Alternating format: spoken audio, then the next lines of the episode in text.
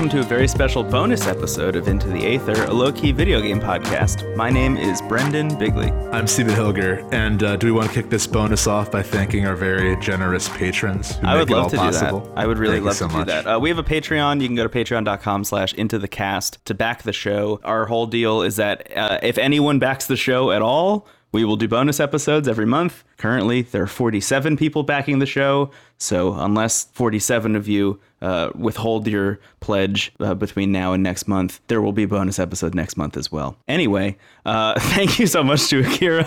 Alec, that's a, that was that sounded like a threat for some reason. It Didn't did. I mean, we, we've playing a lot of Persona. We will get into that. But you're becoming a villain slowly but surely. yeah, we were just joking before we started recording that I'm gonna I'm gonna be the boss of the of the third Yeah. palace. Anyway, You're gonna thank love you so the much third palace. to Akira. It's the defect. Uh, Akira, Alex, Andrew D, Andrew D, Ariel. Bede, Benjamin D, Benjamin W, Bolt, Brendan, Brett, Catherine, Christopher, David, Dennis, Elliot, Hilton, Inez, Jason, Jeff, Joeri, Josh, Cameron, Connor, Kieran, Kim, Kyle, Mark, Marcel, Marianne, Melly Muffin Pie, Micah, Min, Murray, Naomi, No Name, Pablo, Philip, Robert, Salupezi, Scout, Sebastian, Trevor, and William, thank you all so much for backing the show. Um, as we've mentioned in the past couple episodes, and since the uh, Global Nightmare started, if uh, backing the show in any way puts you in any kind of financial risk, please do not back our podcast. We we welcome you not backing the podcast if it means that you stay healthy uh, and and happy and comfortable. But if you want to continue backing the show, by all means, please do that. Um, we really appreciate it from the very bottom of our very large hearts. that you will not steal, Phantom Thieves. Uh, I want to say two things. One, I don't want you, Brendan, to think you always have to read the list. I will one day have it ready and help you out. We used to switch it off, and then like I kind of became a sort of demon of sloth and just delayed the responsibility to you. Uh, so don't feel pressured to do that always. 2 I'm getting in the rhythm of it. You're, you do such a good job that I haven't even. I just want you to know that it's not that I'm here to help. Two, I want to give a special shout out to my very close friend Connor for giving me the best gift maybe I've ever received in my life. It's a cold brew maker. Uh, I showed it off to Brendan earlier. I know this is maybe of zero interest to anyone listening, but just do yourself a favor and if you like cold brew as much as I do or iced coffee, just get it. It's so good. It's it's one of the coolest gifts I've ever received. I just wanted to put that out there. Yeah, you and I are big are big cold brew drinkers. Are you a are you a cold brew and winter guy? Oh, absolutely. I think the only day, yeah, the only day I I I I sold out and got hot coffee was like the polar vortex of last winter or two winters ago, where it was like negative forty in Chicago. Yeah. The lake Lake Michigan was frozen. Then I was like, fine, sellouts, fine, normies. I'll have some hot coffee. Awful. Uh, otherwise, yeah, what that was an awful uh, phrase. Can you but bleep the word normie from our podcast too? I wasn't being sincere. What's Uh, worse that- than a bleep that we can put over that? Because it's worse. Can you put the word Butterfingers backwards over normies?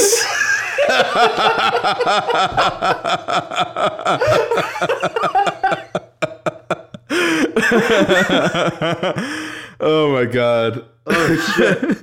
it really is like in in 5 years whenever whenever a group of like 50 year olds are trying to write how teenagers talk, that will be what they say. You know Yes. what I mean? Yeah. Or even right now. Even right now, it's happening. Anyway, yeah, I drink I drink iced coffee exclusively. So what? uh, yeah, in, in the winter, I I drink. Um, I tend to drink hot coffee in the mornings and then cold brew in the afternoon because I, I'm a double usually. I mean, I haven't since I've been stuck at home. I, I we were just talking about it before we started recording, but I, I haven't had coffee at all. Um, except for this past weekend, I had coffee twice, which was a big deal for me. But I, I haven't had any besides that. Um, I went from like two to three to four cups of coffee a day to zero immediately. Uh, which has been a very interesting time. Hey, uh, there's another thing I wanted to mention at the top of the show that's unrelated to our coffee drinking Your other habits. favorite roasts? Your favorite beans? Mm-hmm. Allow me to explain. I'm a big fan of uh, I'm a big fan of Latin American beans because you kind of get like a fruity uh, fruity taste there as opposed to beans that are grown in Africa, which have a little bit more of like a, a nutty roast to it. Anyway, uh, we have been getting a lot of new listeners recently, just looking at our metrics and stuff. Uh, sick. So I just wanted to say at the top of the show, we don't always talk about coffee, but sometimes we do.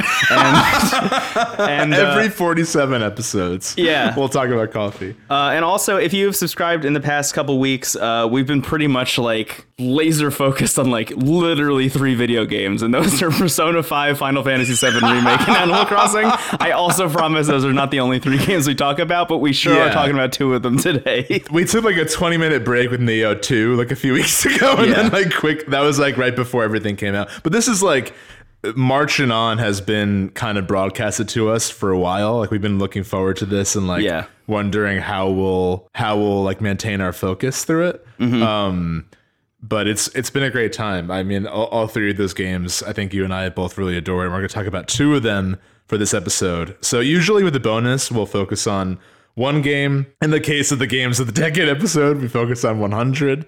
uh, and really, I think we're we're forever looking to have the bonus episodes be just a little bit like of an experiment. We'll try different things with it. Um, originally, this is going to be like a one month check in exclusively about Animal Crossing, which is still happening in the first part of the episode. But literally, before the call, we were both gushing so much about Persona 5 Royal that we're like, let's just also talk about that. So like, you know, this will be kind of a hybrid. Um, but yeah, uh, I'm I'm really pumped to talk about both, and I think uh, we've been doing for Animal Crossing, we've been doing a, a recurring section called Living a Little, where we just give like updates, and we purposely haven't done that in a while, so we could have some stuff to talk about now. So I'll give the floor to you, Brendan, because this is like I think Animal Crossing. This one in particular is probably like the the biggest like the game you were most excited for like maybe ever in our history of doing the show. I don't want to be too oh, hyperbolic, yeah, but like, definitely. uh, so like, and I think in past we pretty much stated like this is definitely the best one. It it exceeded both our expectations and like it's just the best time. I would love just to hear like your thoughts on the game a month in, and then we'll go into more specifics about like what we've been up to on the island or or however that plays out. Yeah, yeah, totally. Um, I also want to mention, I, I think it kind of makes sense to to not make the entire episode about Animal Crossing this week, considering I imagine there will be more living little segments onwards. Um, Yeah. as as that game continues to evolve, um, but I, I do want to mention just like a quick preamble uh, why I was so excited about Animal Crossing or how I was so excited about Animal Crossing.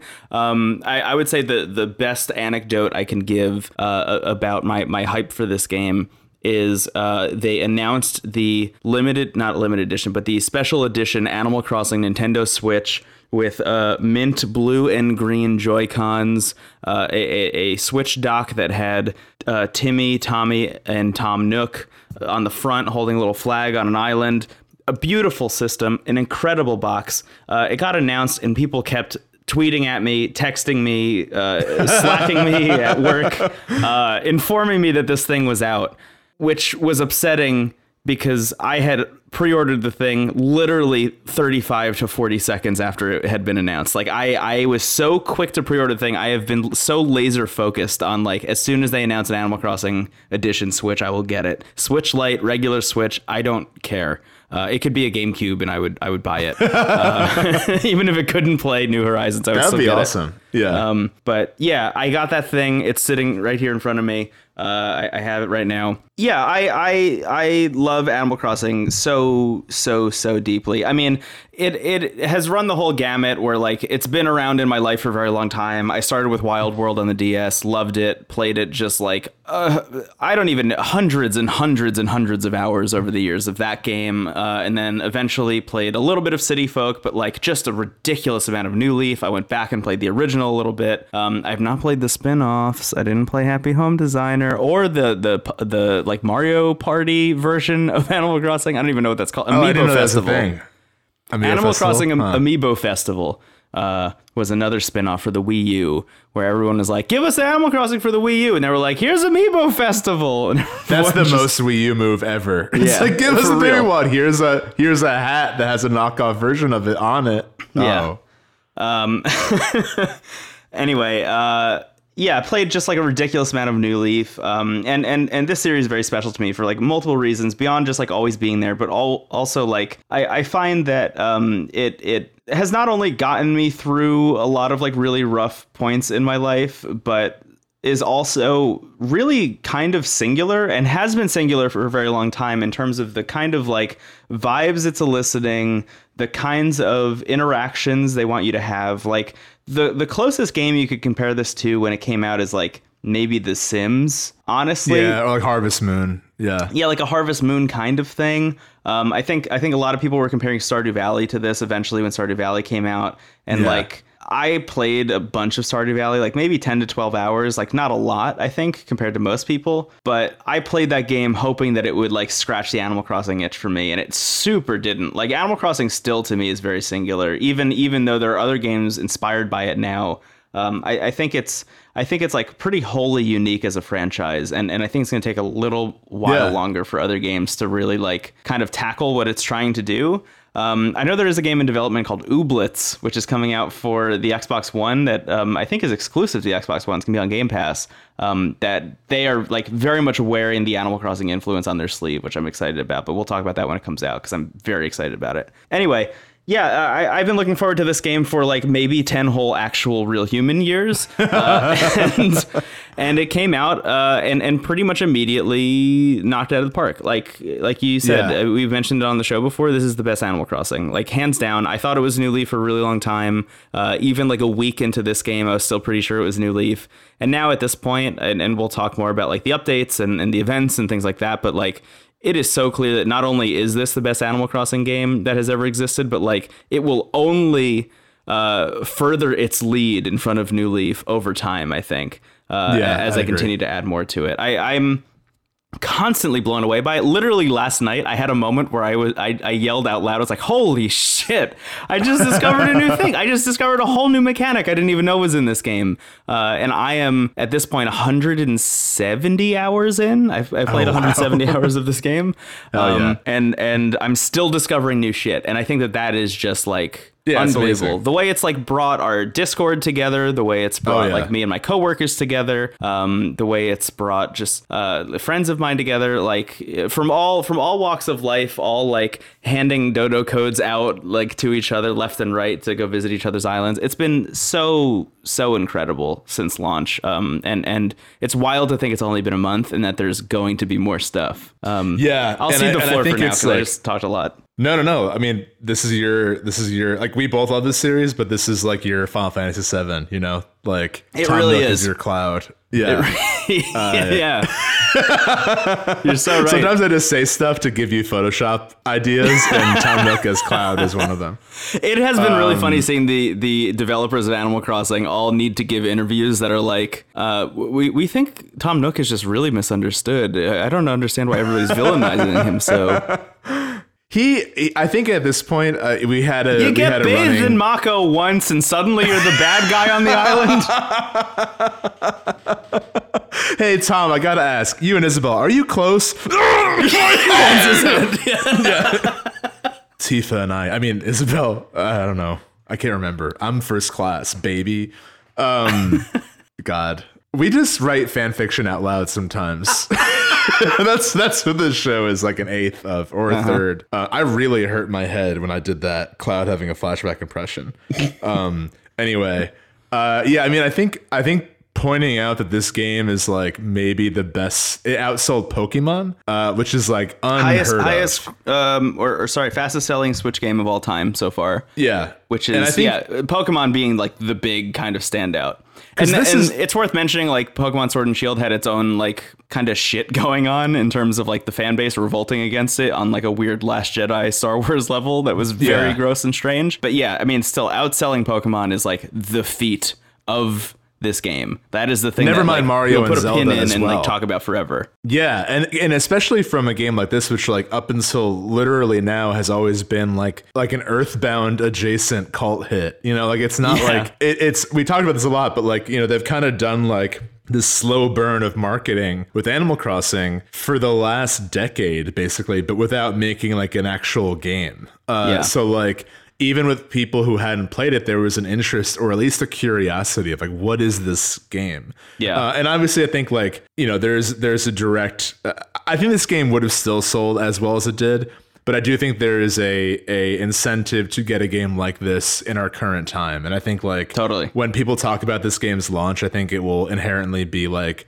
this game helped the world during a really tough time. Yes. Like almost almost microcosmic of like of how this game has been for you on a personal level. It's now like the kind of the macro view of that in a, in a kind of interesting way. Um, For real. and you know, and I think I think the reason it's not just about escape as much as it is like I think there's a lot of comfort in having this routine. It's extremely zen and sort of like every day there's something new. I think what this game and this series has always done over stuff like Harvest Moon or or or Stardew Valley is it just feels alive in a way that those games don't. Don't get me wrong, I love Stardew Valley, I love Harvest Moon. We did a bonus episode about Stardew Valley, uh, and it was mostly me just gushing. But like I think I I I feel like the fact that every day is different and every day like things are kind of changing on their own outside of just like what can I get from today, but it's like what can I see or hear from today. Uh, you know, the game was was originally pitched early on as a communications game, and I mean, really, in the earlier ones, like we talked about this before, but like the pre-crafting Animal Crossing games, you really did have to kind of give yourself your own direction.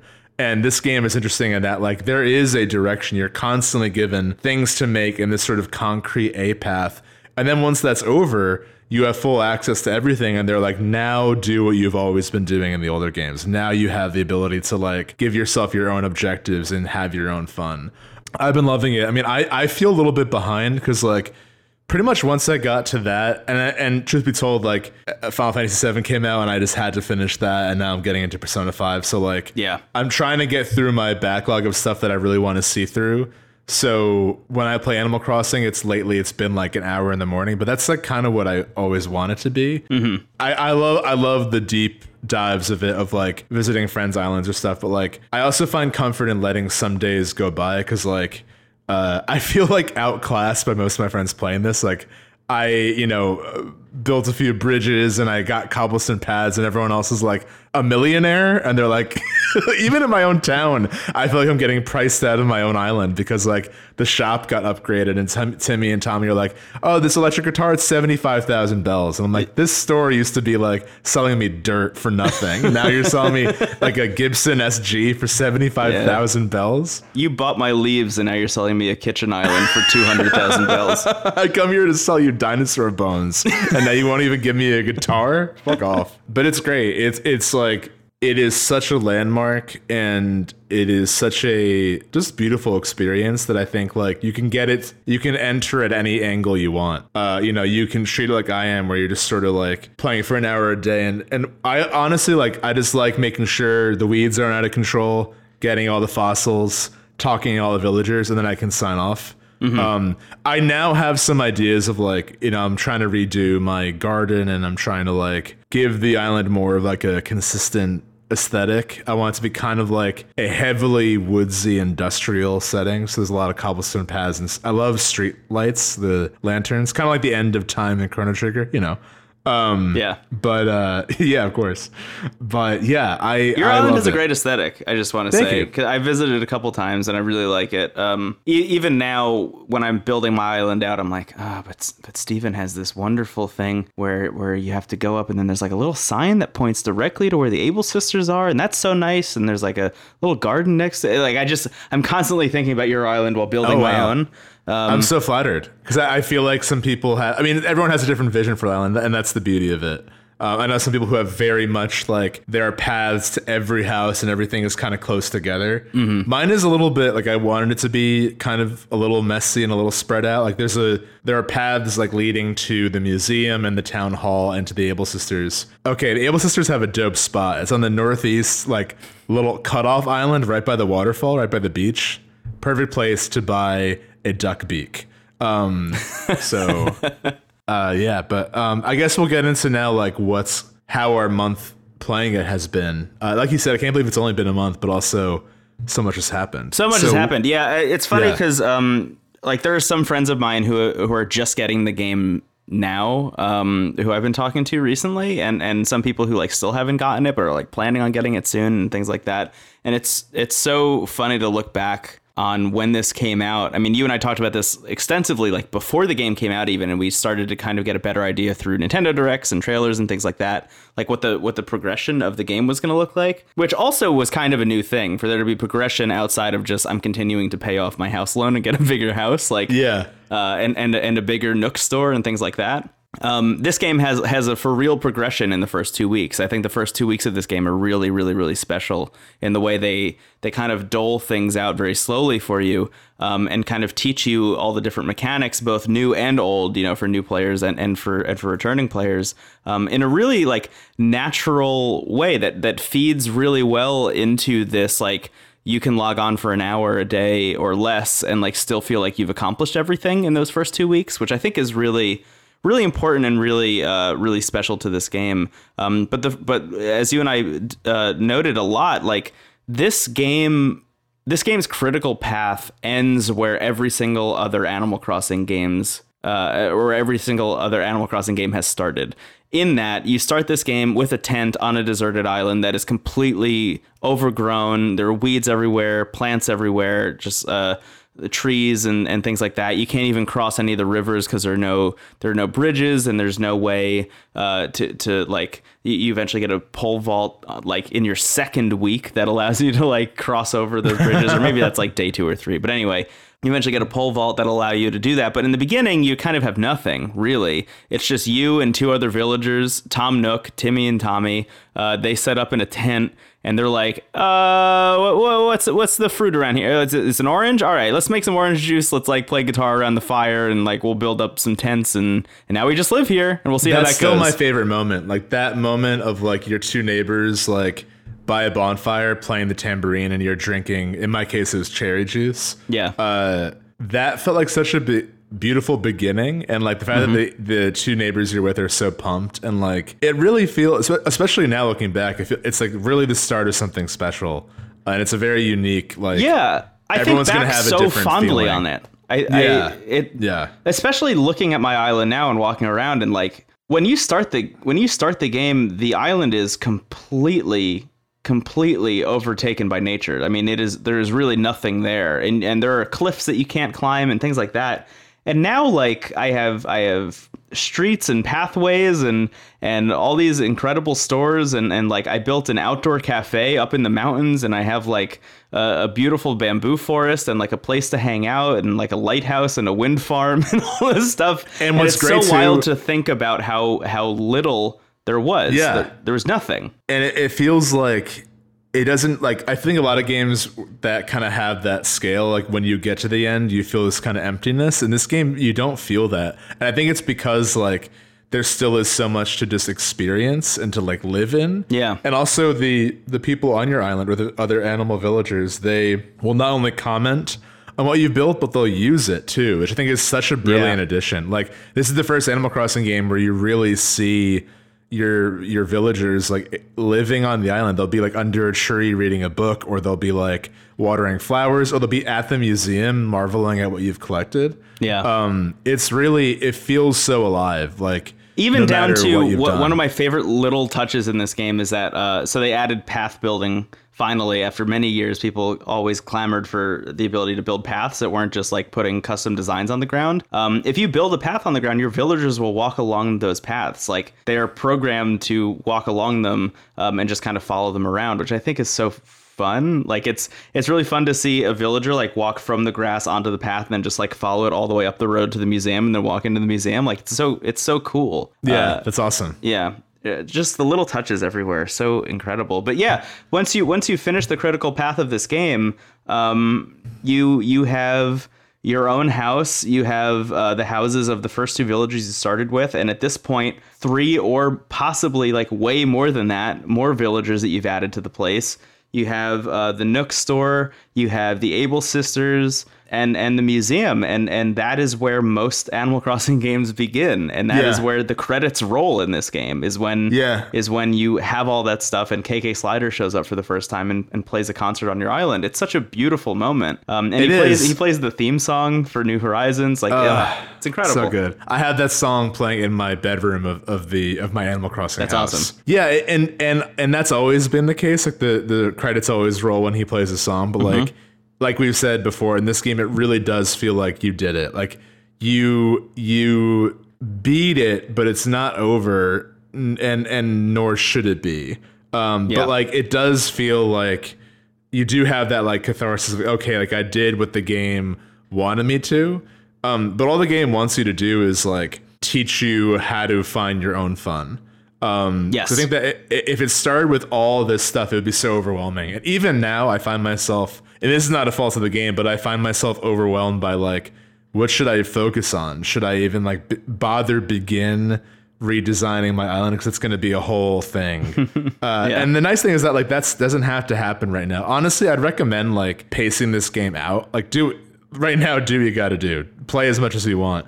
But I, I, I find that like I'd rather rather than milking every day for every bell it's worth, I'd rather just kind of like put it on ice for a bit and then like go back when I have like a very intended project for it. The thing is though, you could do either. If if you're playing it all the time, that's great too cuz like it is so fun just to like be in that place and like I mentioned this in another episode, but like I one day just like sat my character on the bench in the middle of my town, and I and I was working with stuff in my apartment. Uh, I was unpacking because I had just recently moved, and uh, all this stuff was just happening around me as my character just sat on the bench, and like my cranky lion neighbor Elvis just started singing. Uh, Lily's like reading under the tree. People were racing each other. I mean, this is so cool. Yeah. Like even without me doing anything or thinking about anything, my island is alive and active, and like is just fun to be in without me needing to do anything.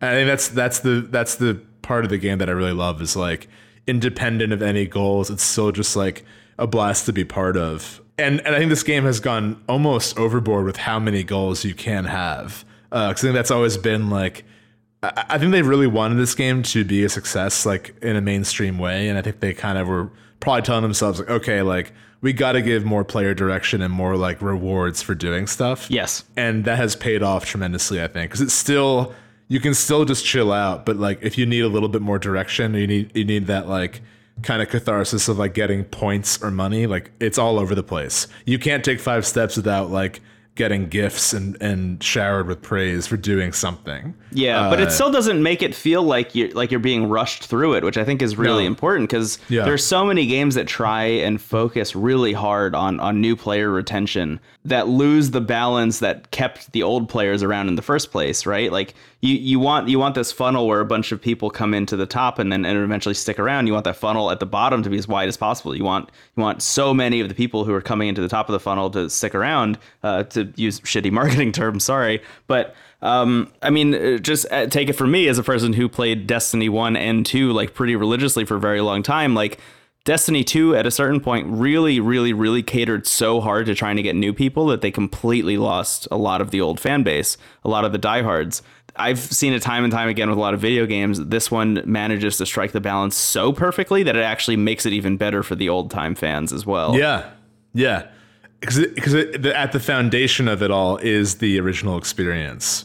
You Right. know, everything everything that is like maybe trying to appeal to someone new to the game that's to give them direction is rooted in what you would have done as a returning player. Yes. You know, hitting a rock with a shovel, or like even you get rewards for making accidents happen or Yeah. encountering act. You know, it's Yeah, you, you talked a- in one episode, and, and I have since gotten this Nook Miles achievement, but uh, you, you talked in one episode about how you shot a balloon down from the sky and it fell into the ocean or it fell into a river or something, and you got you got Nook Miles for it. yeah. Um, I have also gotten it. That is a perfect example of that, where it's like that's a thing that's shitty, but will happen to everybody at some point, and like could turn players off. But they sanded that edge down, and now you get Yeah. points for it, and now you can spend those points on something else.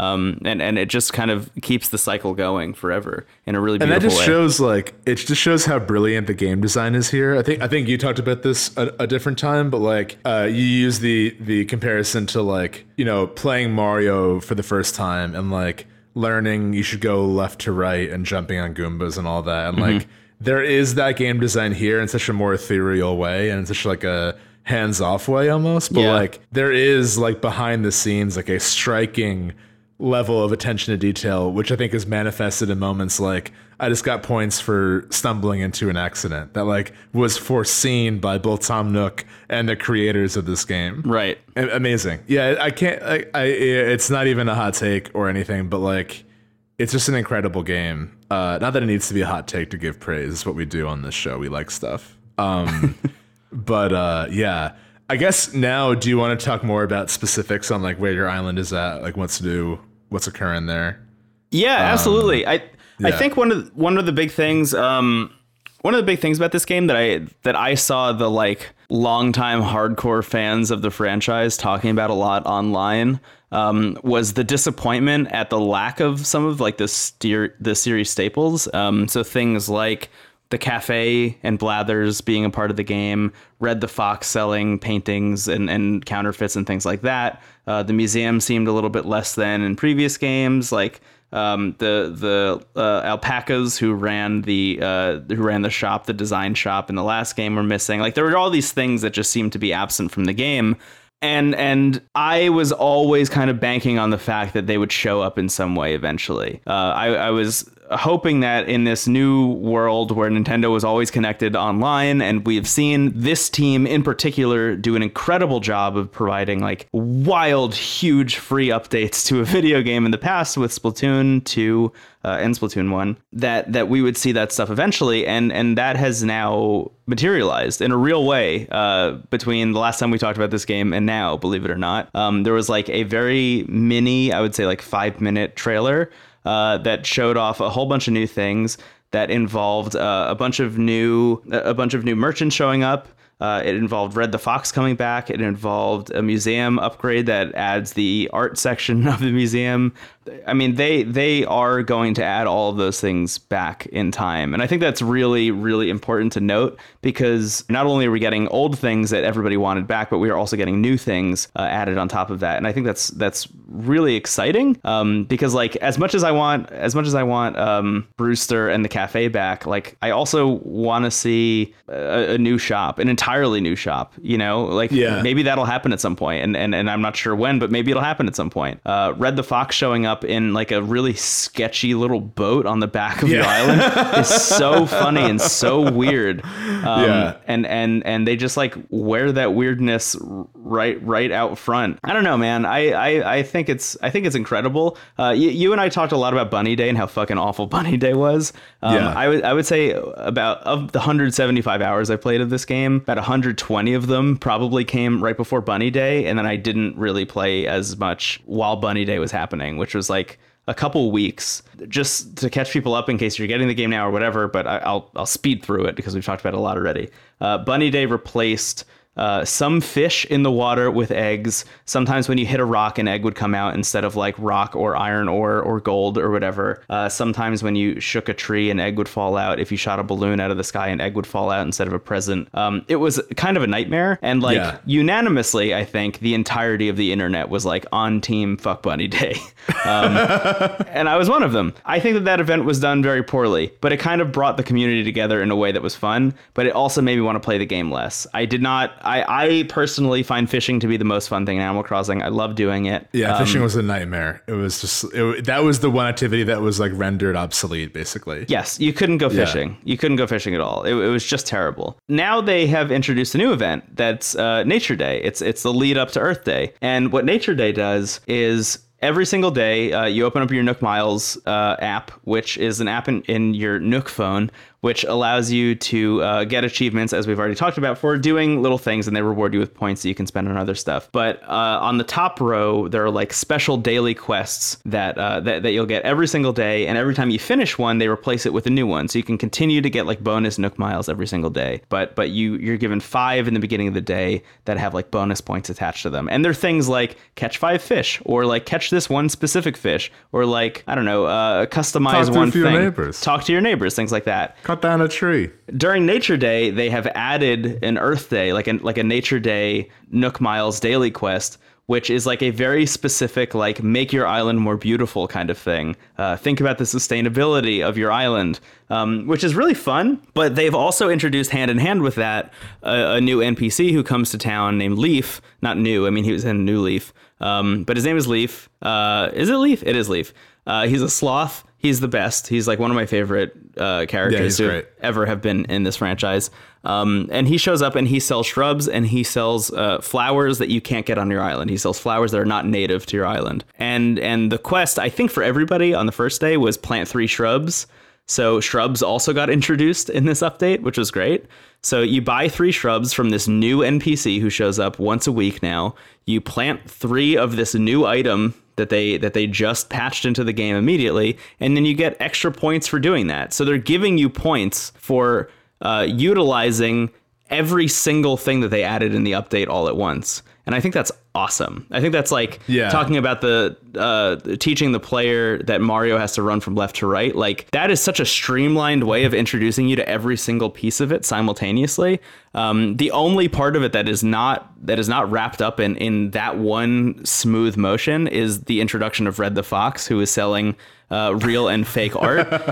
But Yeah. also, eventually, you'll just see a weird red fox walking around your island. Of course, you're going to talk to that guy and find out what he's all about. Um, and if you don't, Isabelle has an update the next morning for you that's like, hey, there's a sketchy boat in the back of the island. Don't go talk to him. So, of course, you're going to go It's talk to it. emitting like smog, and it's there's no lights when you go inside. It's so funny. Yeah, it's And he's like, you and I were family. You're like my cousin. I only give my family a good deals. Yeah, it gives you the cousins Uh, discount. So like that that's just like natural player curiosity that's going to take them there. But in terms of like introducing you to every other facet of the update, that's that's all in that one smooth event that they've just introduced. Yeah, Um, and all that stuff is like additional content that enhances what you're already doing, rather than something new being in place of what you wanted. Right, exactly. You know, and that's like- that's the important point is Yeah. when when Bunny Day happened, I played the game less. On the first day of Nature Day, I played the game for like 10 straight hours and redid my entire island. It was the it was the the moment that I got into terraforming, it was the moment I started building my outdoor cafe. Uh, it was the moment I started building paths everywhere because I was like, "Oh my god, shrubs actually, believe it or not, change everything about how I want my island to look." Suddenly, Same. I I And had this like yeah. lightning bolt. Yeah, I, I- I just had this lightning bolt of an idea uh, about exactly how I wanted to put paths around my island because up until that point, I was kind of like very old school about it. I wanted my island to look a lot like it had in previous games. I was very comfortable with the fact that there were trees everywhere. I didn't have paths. I didn't have too much furniture placed outside in any real specific way. Um, I, it just was very natural. Uh, all I had really done was kind of thinned some of the some of the trees out, so it was easier to run around and see where fossils were every morning when I got up and, and played Animal Crossing just to check the fossils and then log off. But on that first day of Nature Day, I played for like ten straight hours and literally redid my entire island. And now it's amazing. Like now, I'm so proud of the way my island looks now. Um, That's awesome. I, I I just couldn't believe, and you and I talked about this a lot already. In terms of those first couple things, in terms of those first couple uh, quests in those first two weeks, where they give you some outdoor furniture and they make you place it outside to kind of spark ideas for the player. Um, it's it's wild that something as simple as making you plant three shrubs can also take you on that kind of quest. Uh, but that's that's exactly what happens, and I think that's exactly the kind of creativity that this game uh, provides and and and loves to kind of poke at over and over and over again. And I'm excited to see where that will come in in the future in in future updates when they introduce even more stuff. Uh, but for now like there has been one incredible update and one absolute clunker. Uh, and and even that clunker was like fun in a weird way so Yeah, it's still it's still a fun event. It's still something new, and I think Yeah. it adds to the feeling that like your island is alive and every day is a new day. I'm very excited to see what happens in the winter for some reason. Like I, I'm excited to see the snow. Yeah. and like what will happen with that. Uh, one big event for me was it was my birthday recently, and uh, when it's your birthday, Animal Crossing, which is probably the same day as real life, definitely just check because it, it warmed my heart. It was so nice. Uh, one of your neighbors, like you open your door, and one of your neighbors is just there, and they're like, "Come with me," and then you Whoa. you go into a house, and they all uh, it was for me it was Billy, Muffy, and Lily, and they all yelled surprise, and they gave me a stick to hit a pinata Aw. and blow out candles, and then they gave me a bunch of cupcakes to give everyone, and if I gave them a cupcake, they would give me a gift. oh my god that's like, so nice yeah, and then like uh, Billy wrote me a letter that was like, "Bro, like my life changed because I met you, bro. Like you're like the pull up of a best friend or some some jock thing." Oh my god, I Uh, actually feel like I'm gonna cry. This is so nice. Yeah, I, I literally teared up because like you know like this is I'll just say it the fucking worst time to have your 30th birthday just during the middle of a fucking pandemic and but I, I still had a great day because I mean I, I'm very lucky that like I'm very lucky for a lot of reasons and I had a great time catching up with a lot of my friends in real life and I literally felt like you know I, I I think everyone who plays this game gets an attachment to their to their villagers but it almost was like it was like the game and Nintendo being like thanks for like letting us be part of your life in this time Yeah. you know?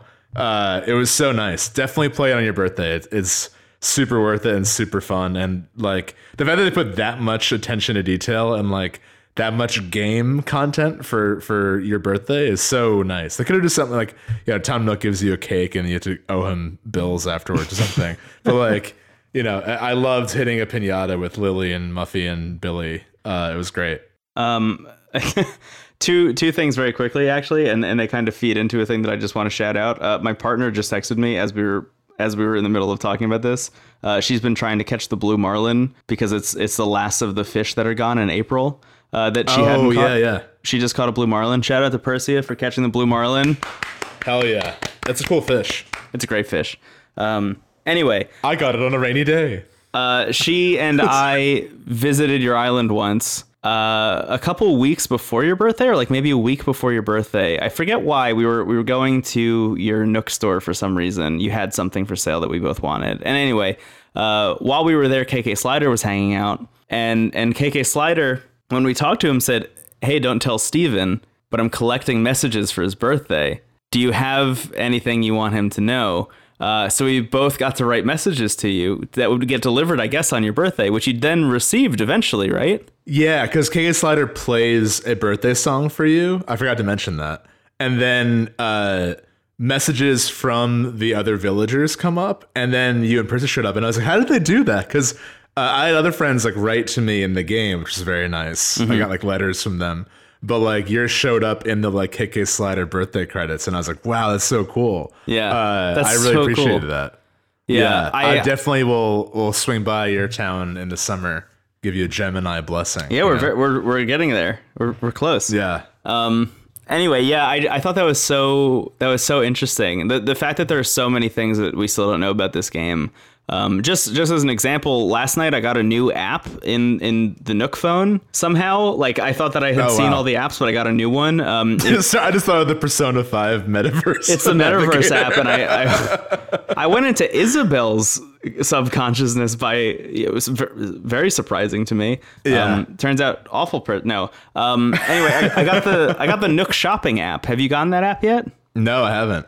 So if you use the the ABD, which is like the um like the ATM machine in the town hall enough Yeah. times, and you buy enough stuff from the Nook shopping app, uh, uh, from the Nook shop in in the ABD, eventually you just get the app on your phone and you can just buy stuff on the fly wherever Oh, you are. awesome. Which is great, and I, I just I had this like jaw dropping holy shit moment that there was still another app that I hadn't found, and and I just it just makes me wonder like what else haven't I seen in this game? Yeah. you know, Yeah. like I, I at this point, uh, I have met a, a strange fox on a smog billowing ship. I've met a ghost. uh, I met I uh, still haven't met the ghost. I met a rabbit who may or may not be a regular person in in a zipped up rabbit costume.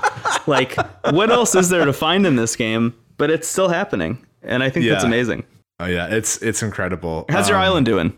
New Jersey's doing great. That's my island's name. Uh, we're three stars, which I find insulting, but you know, I. Uh, I just hit four today. Oh, nice.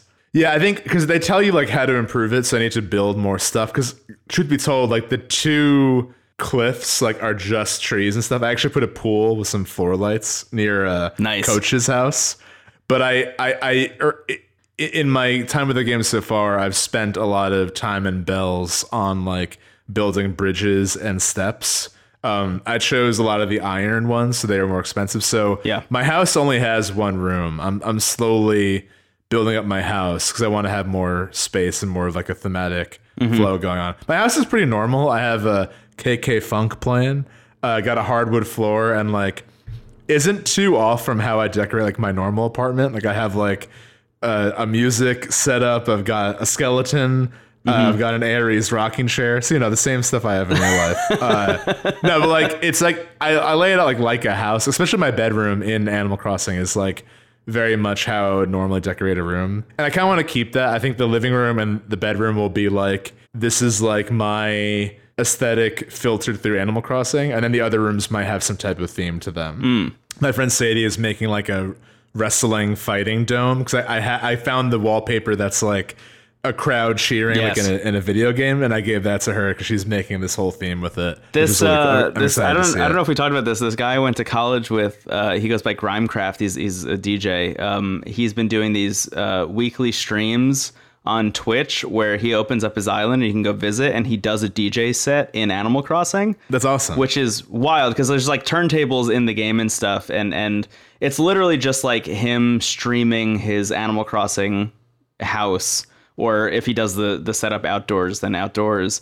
Um, and then all of the green gets like green screened out and just becomes these like really wild visuals. And then he's actually djing in real life and playing the music out over twitch uh, which is really fun. But um, the first time he did it uh, he, he set up a room that had like the fog flooring and then also had that wallpaper with like the people cheering that's supposed to be like a boxing match. But in this case it just looked like a huge crowd like into, Yeah. into him DJing it was so interesting like the people have figured out the most ingenious shit in this game and- Yeah, and that, that in particular is- was like yeah. just like jaw-dropping levels of of creative output Yeah, it's it's it's amazing. It's really inspiring, and stuff like that can inspire you to do something of your own. Uh, anyway, so my house is like that. Outside, I have um, I have a pretty big garden. That was like one of the first things to happen. I planted like a bunch of flowers before I even knew that there was like the ability to make new colors by like cross fertilizing. So a lot of other flowers just pop up, and I don't even have any rhyme or reason to. I just put stuff there. It's like my chaotic. i'm this i'm exactly the same Yeah. way yeah Uh, and behind me, I had a Zen wall that was around all the different fruits. So my island is cherries, and I and I got like two of each of the other fruits, and I got more. So I'm, that's actually the thing I'm trying to rebuild because I want to have maybe like hedges instead of the gates. yeah Um, but so that's that's like my immediate area, and I'm I'm at the southeastern edge of the island. So my house is on the grass, but I'm right by the beach, and I have a hammock, some coconut trees, got a radio, and a bonfire with stone seats. It's a chill place. You'll love it. Um, and then uh, next to me is Lily, uh, the frog. She's one of my favorites. She is often like reading a book uh, or racing Billy, one of the two jocks. We'll get into them.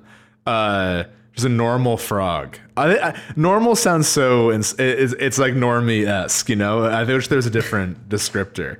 Uh, but I digress. Uh, my other neighbors are Billy and Muffy. Uh, they're they're north of me. Uh, they were the two starting uh, neighbors. So Billy is a jock goat, uh, and Muffy is a uh, sisterly sheep that has like a goth aesthetic. Though it's weird because she looks very goth, and the outside of her house is painted purple and black, but inside it's like very Lisa Frank. So I'm like, what is that design decision? I wonder like.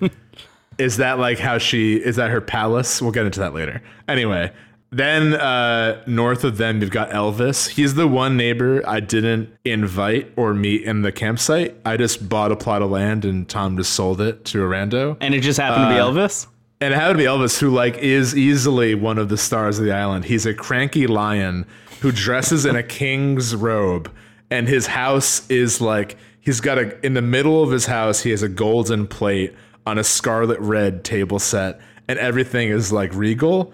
And his catchphrase is "oh." Like for like Elvis Presley, uh, he's amazing, uh, and he will often just come out into town square and sing like "Yeah, whoa, me, oh yeah," Like, you know how they sing uh, but like oddly sings up the octave, even though his voice is like, you know. yeah Um, who need I say more? I think about half of my Twitter presence has been just like discoveries about Beardo. yeah Uh, he is just like an enigma. He has the best spot. Like his house is in the coolest part of New Jersey. It really It's is. northeast. Yeah, he has a great it's spot. Right, he's right by the Able sisters, which you said across the bridge.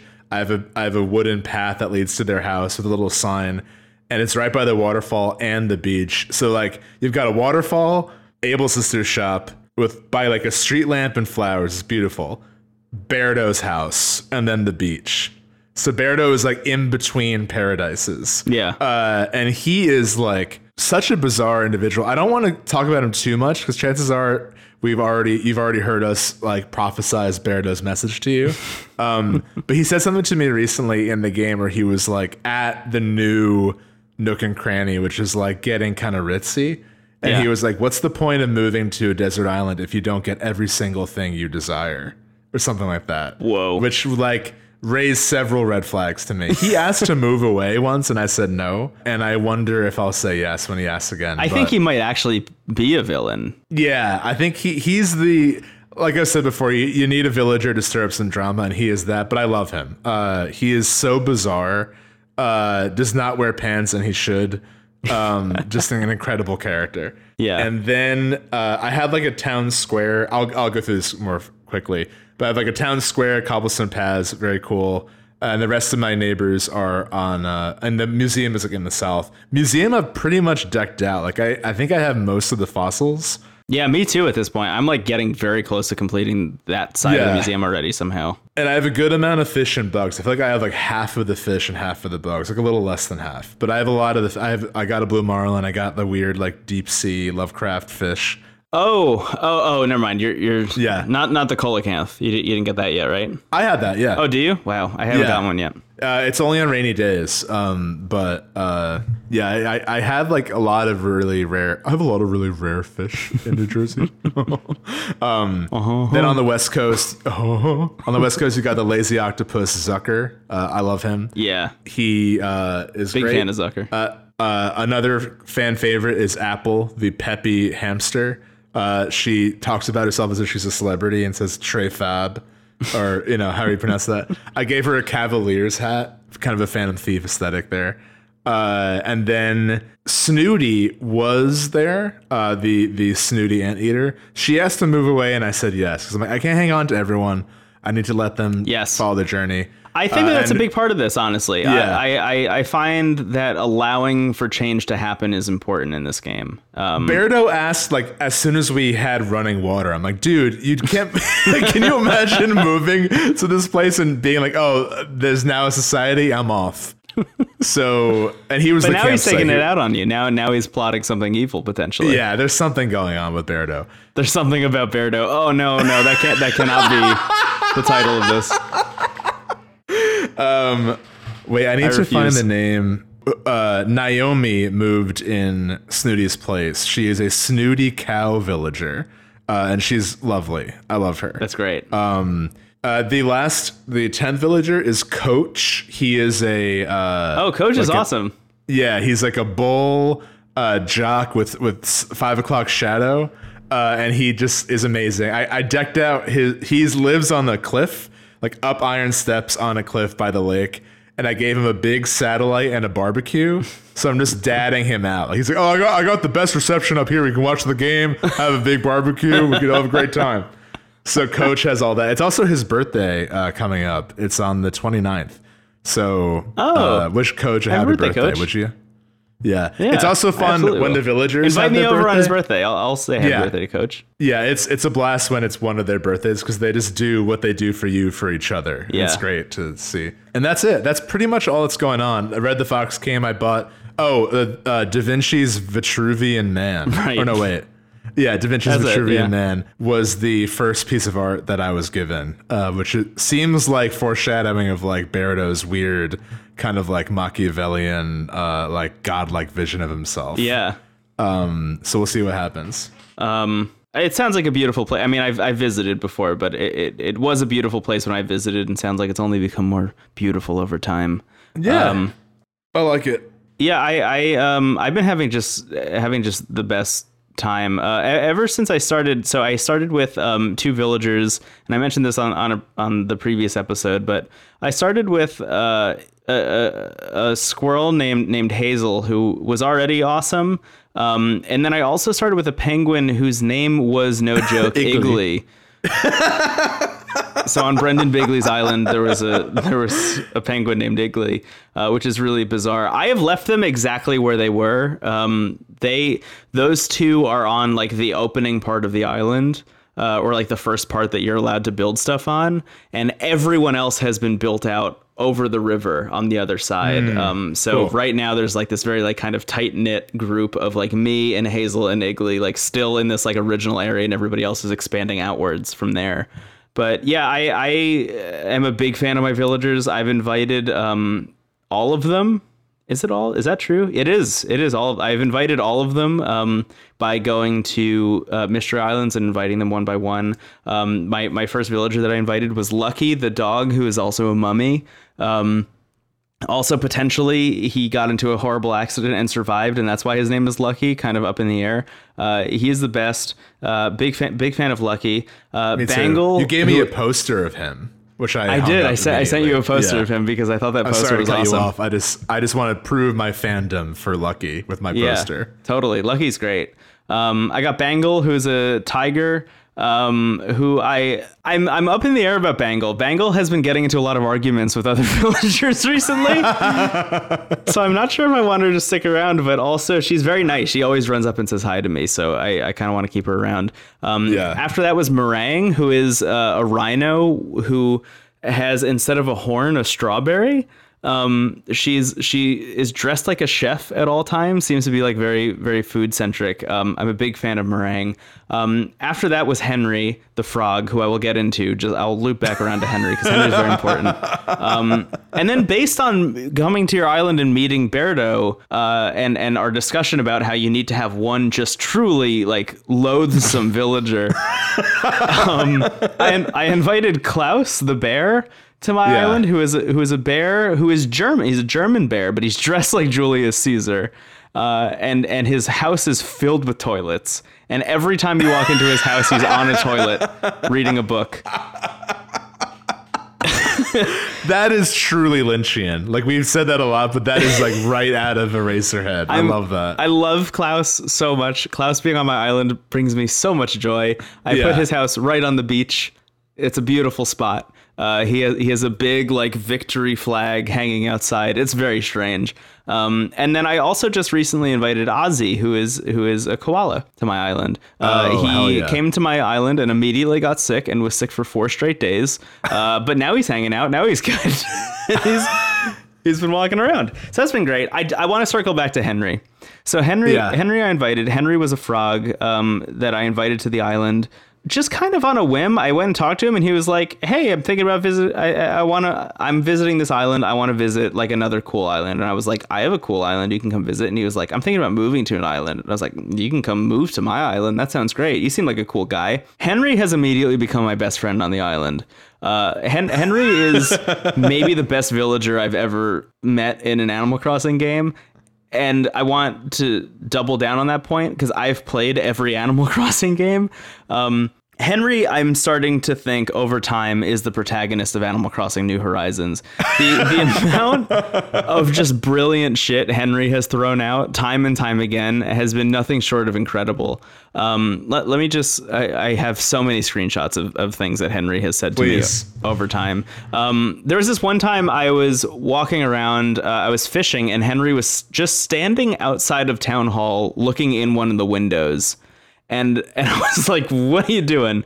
And, Hen- Yeah. and Henry says, you know who's the real brains behind New Oak? It's clearly Isabelle. Can you imagine what this place would be like without her? oh my god.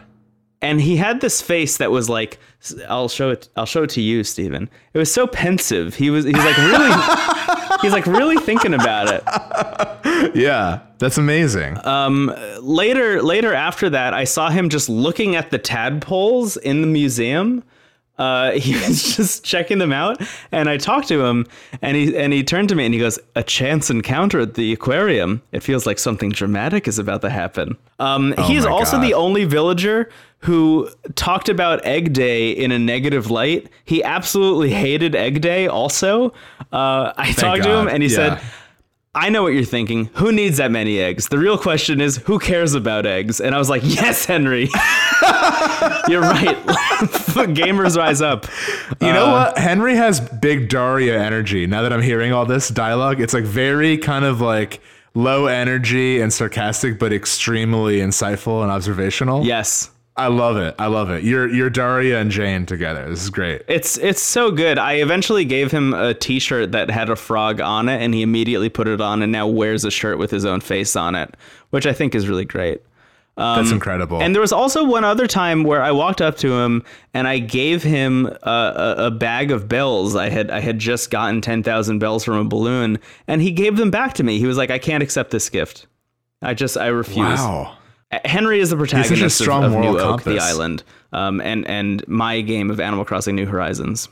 Well, every protagonist needs an antagonist. I've pulled up my Switch to, to show you my favorite Beardo screenshots if you want to see more of them. Here's here's some evidence. I'm just refer to this as evidence for for an unknown crime.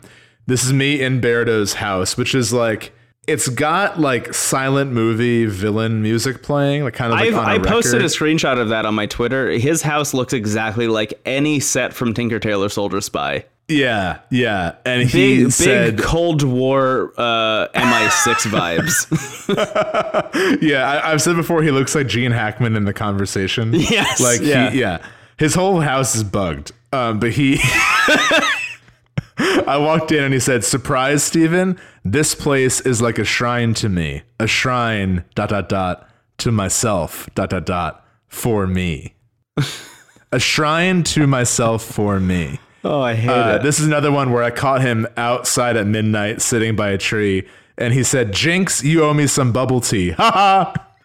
So we got, you know, some desire there. Uh, let's see what else I got here. Has he run through all of the deadly sins? So we, we have vanity. We have far? vanity. okay, I'll try to find all the. we have vanity, uh, which is a shrine dot dot dot for myself dot dot dot for me. We've got gluttony, which is you owe me a bubble tea. Uh, this is arguably wrath. He's standing in front of his house saying, "Well, allow me to pull a classic Beardo. I got something for you too." Let's see. Oh, this is actually nice. He said, "You may be sick of hearing this today, but happy birthday." Uh, So maybe he's not too bad. Let me try to find more sins. Let me try to find more sins. Here's a sin. Uh, buongiorno. That means it's gonna be a great giorno in Italian. I love that. Uh, yeah, so that's a sin. Um, and then okay, here we go. I don't know what led to this, but he's looking really sad in his own house, and he said, "But the purple hand mirror and the moussaka seemed so real." Whiskers. That seems like lust to me, you know. so maybe he's not every sin, but he's at least five of them. Oh, here we go. It wasn't me. You've got the wrong bear. That sounds like uh, sort of a opportunist vestibule of hell Yes. kind of kind of vibe. Absolutely. Oh my god, here's the final sin. He's daydreaming on the beach and he's saying, "Ah, the magic of bunny day." No, no, no, no, No. no. No, no, no. Yeah, that's not Uh, allowed. an opportunist. Yeah, a- an opportunist. So, Beardo is a sinner. He's not without redemption or he's not beyond redemption.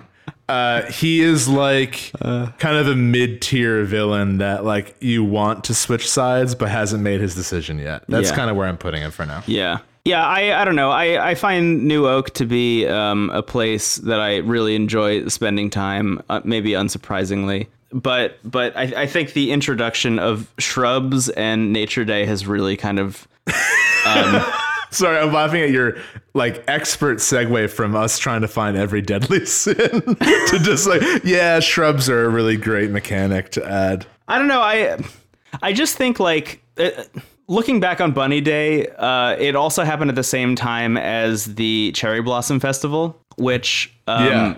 Created just like it just created this like whole host of incredible recipes where you could get you could catch cherry blossom petals with a net and turn them into just like beautiful kind of like limited edition furniture and and all these Yeah. different things. And that that to me feels like the ideal Animal Crossing event. It's Absolutely. really unfortunate that it happened at the same time as Bunny Day because it like really lessened the impact of, of the Cherry Blossom Festival. Um, Yeah. but but that said, like that and Nature Day just kind of like sparked the imagination and inspired me to make my island even better. Um, I and, love that. And that I think is is what will result in the staying power of this game is if they keep rolling out events like this that that bring people coming back because they're literally excited about like the one extra thing they get to do during their hour that they play per day or less you know because like Absolutely. If you're a person who's been kind of on the fence about this game and you've listened to this much of the podcast already, like really what I'll say is uh, even if an hour sounds like too much, like you could play this game for a half an hour or maybe even 20 minutes a day and Yeah. still do everything that you want to do. Some things might take longer, but that's also part of the beauty of the game. Um, the the fact that the game moves in real time, I think, is integral to uh, the prolonged enjoyment of it. Uh, I personally am most looking forward to playing this game in the fall. It's my favorite time to play this game, Yeah. uh, or all of these Yeah. games, and and it's my favorite time in real life. Um, so uh, I'm just looking forward to that, and I have you know an entire other season in between now and then to experience, and and there will be more events in there. Um, and that's really, really thrilling. Um, yeah, I don't know. This game already in in one short month means so much to me, like personally. Like Same. I think you know by the end of this year we'll be in like my top five games probably of all time in terms of just like hours played, if not like just in general. Um, Yeah. I, I I think it's an extremely special and unique thing, uh, and and I think a lot of games are going to try and ape some shit from this eventually. Yeah, and I think it's just it's just a must if you have a Switch. You know, like I think uh, Yeah. I think we're both very conscious of like even games we love. We're like, okay, we like this, but maybe you know we don't want anyone to spend their money just on what we say. But like, spend your money on this one. If you have a Switch, like this is good. You're gonna be happy you have it, Yeah, no matter how you end up playing. I was it. always very iffy about recommending it because, uh, as you mentioned earlier, like this this game was kind of a cult classic for a long time. Like this franchise was kind of a cult classic for a long time. You know, it, it was pretty widely well received, but it wasn't. It didn't have a huge player base. It wasn't like one of Nintendo's like you know top three IP, and and now it is. Um, but like up until now, I, I really wasn't telling everyone in my life that they should play it. Like my dad has a Switch, um, and and my dad read an article about Animal Crossing in like the New Yorker or something, uh, and and was like, oh, should I get this game? And I was like, I don't think you should. Like I, I don't know if you'd like it. And then I went back a week later after playing more of New Horizons. I was like, yes, you should get Animal Crossing. You should absolutely play this. You will love it. It'll be great for you. Uh, he he just retired recently, so it's like it'll give you something to do.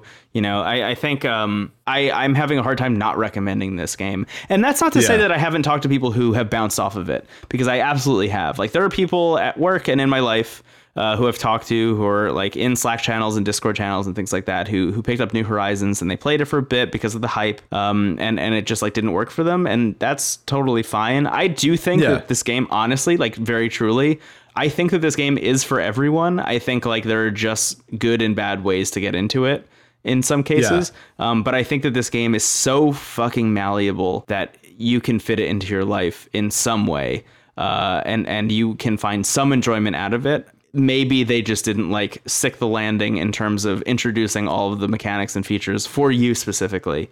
Um, Yeah, yeah, absolutely. yeah, And I think I think the biggest hurdle for anyone new to this is probably like the first two days because like that's where like you're really like You're just picking not up. given much to do and picking sticks up. So you might be like, oh, this is gonna be the whole game. Like pretty much quickly, you have so much more to do. But like that might be because I don't think any other game has that structure of like, okay, just wait until tomorrow. You know, Yeah. uh, and I think that, that that becomes less of a uh, roadblock the more you play it. I was waiting for the reveal of you telling your dad like, "Hey, you should get this game," and he's like, "Oh, I've been playing. I'm I'm Henry. I've been playing as Henry this whole time," uh, and have that have that twist. Uh, have that twist. Um, my my dad and I played video games growing up, but like I don't think it's something that he really would make time for now. Like he's he's a very like uh schedule bound person. Like I'm sure he would enjoy them, but I don't think he's gonna like make it a new part of his life because everything else is so set. yeah, But my mom is always really taken to them in a way that like felt like she had her own kind of interest in it. So I've been debating getting her Switch. And I think she would adore this game. Uh, I feel like she made it. This is very much in my mom's energy of like kind of like overwhelmingly nice but strange. Uh, I think that's like the best elevator pitch for this game. Yeah, yeah, you should do that. Anyway. You should you should get her for her. Get her a Switch Lite or something. Yeah, that'd be great. I think that is what I'll do for my mom. Thank you for this opportunity. Of course. Uh, do you want to answer questions from from the listeners?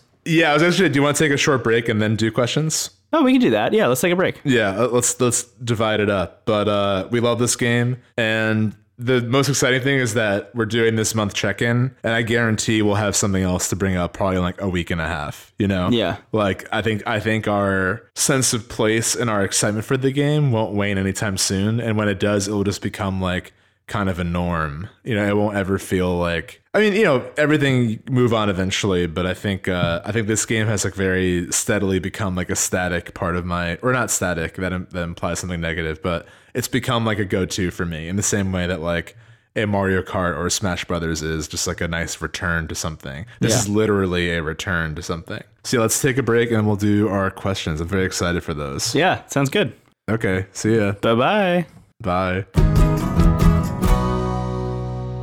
Steven, we're back. We got questions from listeners about Animal Crossing New Horizons. Are you ready for them? I'm so excited. Yeah, I also just want to thank all of you preemptively. Maybe I'll change my mind after this, but I want to thank you all for giving us questions. Like easily my favorite part of a lot of episodes we've done, and I hope we can do more in the future like this. Yeah. So thank you.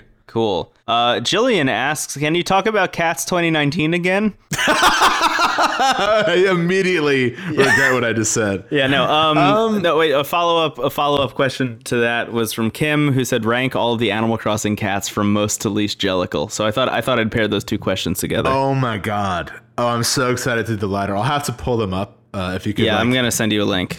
Okay, cool. Um, in terms of talking about the movie again, I feel like in a way we never aren't talking about that movie now post seeing it. You know, like will we have another episode about it? Probably not. I think I think Yeah. that just had to happen for us to move past it. But I think like. Much like a lot of things we just kind of bring up in passing, I think Cats 2019 will forever be in the DNA of this show. I think so too. I mean, I, I've still talked about it a lot, like in in person with other people since uh, since seeing it and since recording our episode about it. Like that's one of those things that when you see it, you can never unsee it and you can never remove it from your brain. You know what I mean? Um, you would Yeah. literally need the eternal sunshine of the spotless mind treatment to to remove that from your head. I think like it, it just ch- kind of changes everything. Yeah, exactly. How many cats are there? A whole bunch. There, are a whole bunch of cats. of cats. Uh, they're actually even more than in this list that I just sent you. Uh, I guess we can go through. I think I think this should Well, be let's- there let's should be follow our guts uh, like a like a binary. Are they? Are they jellicle? Are they? We'll do, we'll do this. Very jellicle, jellicle, not jellicle, very not jellicle. There'll be four, and then you can you can assign them the value, Okay. dear listener, yourself. so we're not taking forever on this. So we'll start. We'll do it alphabetically. We're gonna start with Anka. She's a snooty cat Yeah. that kind of has like an Egyptian mythology vibe going on. I'm gonna say she is very jellicle um, because she has a theme and she's a cat, and that's like literally like if you can Yeah. easily make a song, and Anka is like screaming for a song. They're they are I'm Anka, the pharaoh cat. yeah. They their their Yeah. default outfit is like mummy tape, so like there is a whole musical number for Anka waiting to happen. Now Um, that now that I'm thinking about it, I feel like I should get Anka because I have Lucky already. Feels like feels like that should happen. I'm also gonna say that Anka is is uh, as jellicle as a cat can be. Yeah, I think. So again, very jellicle, jellicle. There will be no neutral. very jellicle, jellicle, not jellicle, very not jellicle. Which Yeah. I don't think we'll encounter, but I'm just gonna have the option for. Uh, Bob, for example, is the next one. I think you and I are gonna have different takes. You go first. okay, so let me. So Bob. Visually, we got a cat with half open eyes uh, and, and kind of a lazy smile. He is a lazy cat. Um, and his initial phrase is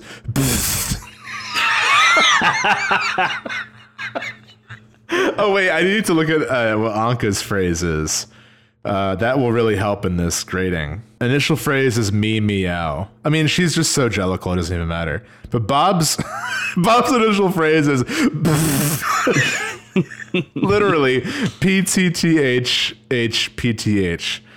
I'm gonna say Bob is not jellicle. I think Bob is very jellicle. Okay, let's hear why. I think Bob is a very jellicle cat, and and here's here's where the difference lies. I know because I'm an extremely online person that Bob is kind of a meme. Uh, Okay. Bob is known for nonstop dancing. Essentially, there is an incredible GIF of Bob dancing that has been making the rounds literally since like I don't know, maybe I want to say City Folk or Wild World of Bob just going like like swaying his arms back and forth to whatever song is playing. Um, I love that Bob has a very kind of like laid back, chill vibe, but is also known for getting down to literally any song that's playing. I think that Bob is very jellicle in that uh, he he just really appreciates everything. He really appreciates every every kind of music. Um, and I and think that, you're right. That fits that that fits right in with with the jellicle vibe. I'm reading more on the fandom too, and his picture quote is "I'm a cat, chillin' is in my blood, man." And then another quote says, "You only live once or nine times," which is very jellicle. He's alluding Yeah, to the the kind of theme of uh, reincarnation, which al- also adds to Anka's even more jellicle vibe. You know, life after death kind of thing. Yeah. Okay, so we got two very jellicle cats, Anka and Bob, very jellicle. I, I definitely have been swayed. Next up, we got Felicity. Let's see what her deal is. This fandom site is giving my computer a virus, I think. Uh, It's it's here. heavy load on animalcrossing.fandom.com slash wiki slash cat. Okay, Felicity is a peppy cat villager. Uh, Love has no bounds is a quote. You have to do your part too. The pretty flowers only grow where there are no weeds or garbage. Um, I'm gonna say Felicity, despite being uncanny valley human-esque, is is not jellicle. I don't get jellicle vibes from her. Uh, and maybe if you have a case for her, go for it. I don't think it's a bad thing. Being not jellicle isn't a bad thing. She just doesn't seem very. She just isn't jellicle. Yeah. Yeah. I, I I would also say I don't think she's very jellicle. Yeah, I'm gonna say she- not jellicle. She's not, not very not jellicle, but she's not jellicle. Sorry, Felicity. Moving on. Feline. Feline's very interesting. Can I can I give you Feline's whole shtick? Please, yeah, you're the expert here. Feline is only in New Leaf and Happy Home Designer. Feline is specifically a reference to Monster Hunter 4 for the Nintendo 3DS. and is is supposed to be representative of all the cats in those games. Um, Feline lives in a volcano, like uh, their house is is a volcano, and and their quote, uh, their like initial phrase is just "nya," which is you know like early internet cat speak. Um, one of the quotes is "calmly gathering the life of a hunter." Yeah, ah, the life of a hunter. I'm gonna say jellicle for feline. Not very, but definitely jellicle. Living in a volcano and being a hunter. There's a theme here. I could see a song easily. Yeah. Not a show-stopping number like Anka. Like Anka is like end of Act One and then comes out for the encore while everyone has bowed. Kind of levels of, of jellicle. And Bob is like probably has a song akin to like "You're Welcome," where it's like a family favorite, you know. Uh, yeah. but feline has a song but isn't the most jellicle so i'm just i'm just to say jellicle if you'll agree with me there I will agree with you there. Yeah, absolutely. okay next up we got kabuki i'm going to say right off the bat very jellicle a, a, a reference to kabuki theater. So like the theater crossover here is is like undeniable. The oh initial Oh phrase God. is what? The initial phrase just say is me. Oh, a play on the word meow and the typical sound of the kabuki actor makes during their mie pose, according to fandom. Uh, I hope I didn't butcher that I didn't know that that was a reference while I was reading that sentence. I just saw meow. Oh, very jellicle, incredibly jellicle, maybe even more jellicle than Anka because this is a a direct. I mean, we don't need to pit them against each other. They're just both very jellicle. Kabuki and Anka are like glowingly jellicle with Yeah. Bob shortly behind. Kabuki and Anka are both the kind of Jellicle that I think will never win the Jellicle ball because they they're so ingrained in the Jellicle community that they kind of need to be around. Like Gus the Theater Cat has never won the Jellicle ball, you know, but like is so Jellicle. Yeah, absolutely. Sorry, I'm laughing because I'm pulling up the next cat and I'm noticing a recurring theme in their initial phrases. They're all just versions of meow. we have to grade this. Okay, Katt with two T's and a K is a sisterly villager cat uh, who appeared in New Leaf. Her name means cat in Swedish and Norwegian. Um, her initial catchphrase is Her name also means cat in English. right, right. Well, I'm just reading. I'm just reading what it says. Her initial phrase is "purdy." um, I don't know with Katt. So, so Katt kind of looks like a Galarian Meowth in the face. Mm-hmm. It has sort of like a uh, kind of goblin monster, like like Dragon Quest monster face. I'm gonna gonna hit you right now. Okay.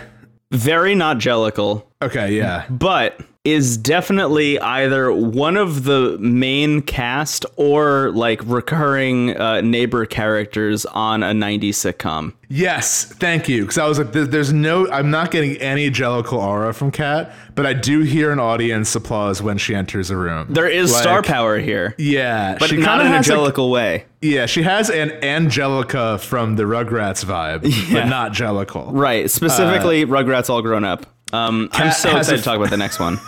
Katt has a future on the silver screen, but maybe not on the stage in a Yeah. Jellicle way. Yeah. Okay. Oh my God, Kid Cat, uh, the race car driver with a kind of speed racer helmet. Kid Cat is a jock villager. His theme and Japanese name are reference to Kamen Rider. He is one of the five superhero villagers. I didn't even know this. Yep. Uh, others being Agent S, Big Top, Rocket, and Filly. His initial phrase is a sound made. I'm not reading this. Uh, and his catchphrase is "Crime doesn't pay." Uh, I want to say very Jellicle. Again, we've got a theme, we've got a very obvious song, and we've got a lot of star power on the stage here. The, Uh, the problem with Kid Cat, again, I, I agree, very Jellicle, but the problem with Kid Cat is that uh, they can't perform without the other four members of the superhero squad. Kind of like Hmm. the the Ginyu Force in Dragon Ball Z. For those of you who are Dragon Ball Z fans, uh, I I believe that Kid Cat will also never win the Jellicle Ball for that reason. Lots of star power, but but requires backup, uh, and because the backup can't also win the Jellicle Ball, that means a Kid Cat can't singularly win the Jellicle Ball. I agree. I also just scrolled down and saw how many more cats we have, so I'm going to say let's speed this up a little bit. Are there really that many more? I, There are so many more. Let's just make this faster. Okay. Uh, Kiki. Uh, I want to say normal. I'm just going to say not Jellicle because their catchphrase is nothing ventured, nothing gained. That's not a very jellicle outlook, Kiki. No. Not jellicle. no, Ki- Kiki's the kind of cat that I think works in a Modell's. that sums it up. All right, moving on. Kitty. Kitty is a snooty cat villager. She's subtly rude. Uh, if you want something done well, do it yourself. Ooh, okay. Kind of a Macavity vibe here. I'm going to say jellicle, but not very. I I agree with you. the The reason she's not very jellicle is that her name is Kitty. Yeah. Next gotta we do better than that.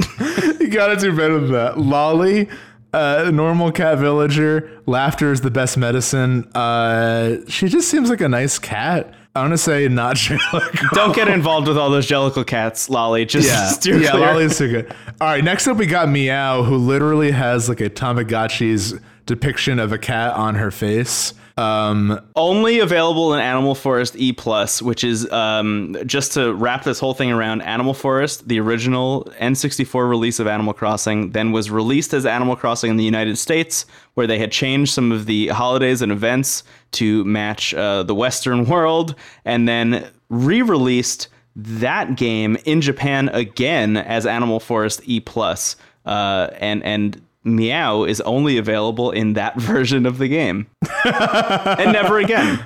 I want to say not Jellicle, just for lack of sustainability. Uh, I was gonna say Jellicle because I, I like the mystery. yeah. Okay, I'll give I'll give her Jellicle. Robotic Tamagotchi face only available in one game from 2000. I think I think that's very mysterious. I'm into it. Merry is a peppy cat villager. Wow, I'll never be as cool as the scary giant bird. Mooey. There's really no confidence here, so I'm going to say not Jellicle. Not Jellicle. I Uh, agree. Mitzi. Um, Very I've close seen to this cat before. Yeah, normal Who is a Jellicle person in real life? Practice makes perfect. Ooh. I think I think Mitski is Jellicle and is probably one of the cats that like narrates a lot of the story but doesn't get their own song, you know? Yeah. One of those cats. I could see that. Mo we got next. Uh kind of like a lazy ignorance is bliss. What are these catchphrases? Um, Mo freaks Mo me out just to look at, which Yeah. makes me think that he might be very jellicle, but I don't think he is. I don't think he. I think he's. I think I, I want to say Mo is very not jellicle, but he is wearing a shirt that says BB on it, so there's something going That, on that's here. that's my draw. Yeah, Uh, Monique. This is a. This very is one of the cats- jellicle. Yeah, very jellicle. Has kind of like a Marilyn Monroe vibe. No airbrushing necessary. All publicity is good publicity, which is the exact attitude that will get you in the cast of Cats 2019. Welcome to the very jellicle ball, Monique. Olivia, uh, already getting jellicle vibes from her. You're the best kind of friend because you make me look even prettier.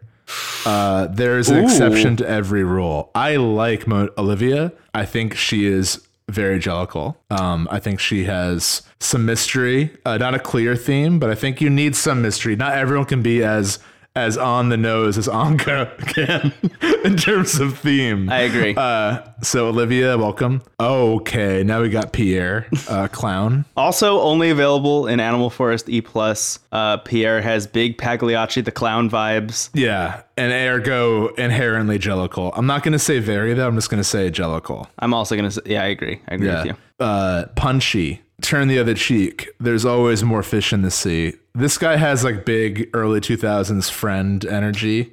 Uh, Jason Lee I would have played Punchy. Yeah, Jason Lee would have played Punchy and had like a really shitty monologue. Uh, I'm gonna say very. I'm gonna say very jellicle. I I agree. Pearl. Pearl is one of the recurring uh, villagers with just lower eyelashes. You don't mind if I sharpen my claws on your bed, do you? Let them drink cream. Okay, here we go. I was waiting for this. I was waiting for kind of a rebel Mungojerrie and Rumpleteazer kind of thief energy, and I think we got it from Pearl. I'm gonna say jellicle, but not very jellicle. I feel that. Yeah. Here's Uh, the big sorry, one. I'm- You have to be very careful with this next one. Okay. I'm going to say that Raymond here is very jellicle.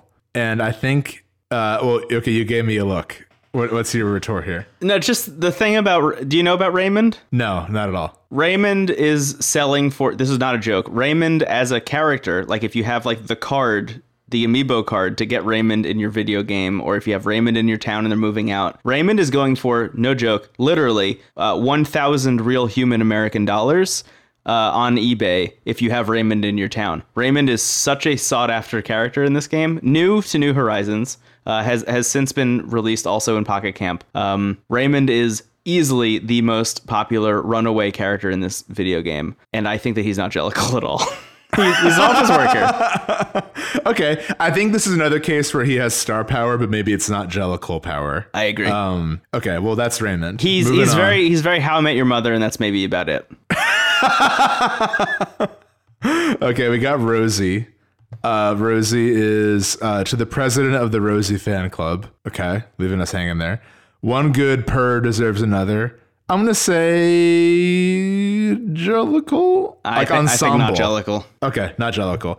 I did get ensemble vibes, so maybe not jellicle. Uh, Rudy, I'd like Rudy quite a bit. They have big Animaniacs vibes. Uh, my friend Sadie just got Rudy recently, and I'm a huge fan. Rudy looks more like a fox than a cat. Yeah, it does because its its cornea bleeds into its face. It has a kind of a 70s kitchen palette to it. I do like that. Ooh, imagine that a flea sucking the carbs right out of me. Always land on your feet. It's I'm very scary. jellicle. That's very scary Yeah. in the way that Cats 2019 was. I think very jellicle. Also, I agree with you. Yeah, I think Rudy is the comic relief character where like the jokes like weirdly break the fourth wall in an uncomfortable way. Yeah. That's kind of Rudy looking right at you. Jellicle. Stinky. Stinky is Literally wrestler. a stinky cat. Oh my god. If the mask fits, wear it. Wow. Very jellicle. Very jellicle. I also think very jellicle. I agree with you. Yeah, there's sort of a, a, a luchador theme here um, in terms of the mask. A little bit, a little bit. It's alluding to that. Stinky Cat the jock. Yeah, uh, his name refers to his appearance. What is this paragraph? His name may refer to his appearance. What? He doesn't look stinky. Okay, moving on. He's very jellicle. Tabby. Oh wow, this one's got a face. Uh, Tabby um, has human teeth, uh, spine on its forehead. Uh, this is my new headshot. You can never have too much of a good thing. This is throw me for a loop. uh, uh, uh, I- this meaning let me can I, can I fill in some blanks here? Um, Yeah. My my my partner has Tabby on her island. Uh, she invited her in. I've met Tabby many times now. Tabby, I think, very jellicle cat. Yeah, I Tabby's got say, she- huge star power.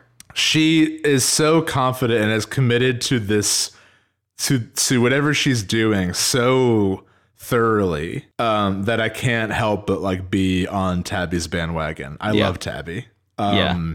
I'll invite I you to meet. we- you should come meet. Tabby at some point. You'll love Tabby. Yeah, yeah. I love Tabby. Tabby's very jellicle. Uh, Tangy. Uh, Tangy was one of my first villagers in the in the very first game. Oh. An orange cat. I want to say, uh, they say cats hate citrus. That really hurts my feelings. When life gives you lemons, make lemonade.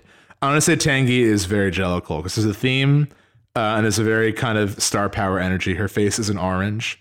Uh, it's great. Can't get much better than that. The brand is great. Tabby, uh, Tangy is lovely. Love her. We're big fans. Very jellicle. And Tom. The cranky Tom's cat. the last one. Tom's. I want to say he's also wearing a This that says BB. What is this? Tom is very not jellicle. I don't even have to read anything. I agree. Tom is not a Uh, yeah. cat. Maybe even There's very. no- yeah, very not jellicle. We actually ended up using that more than we thought. So that's it. That's the list. We have to move on. Remember when you asked that question on Twitter.com and you thought that it would be kind of a goof? We, we sure did the whole thing. I would love. I would literally like faint if someone actually like took account what we said and, and had the full scale. I can kind of see it in my head. I think most people were very or very not. Yeah. it's probably not too hard, but um, that was a lot of fun. Let's move on though. Uh, this question is from GJ, who asks Would you rather an Animal Crossing with Pokemon instead of villagers, or a Pokemon with villagers instead of Pokemon?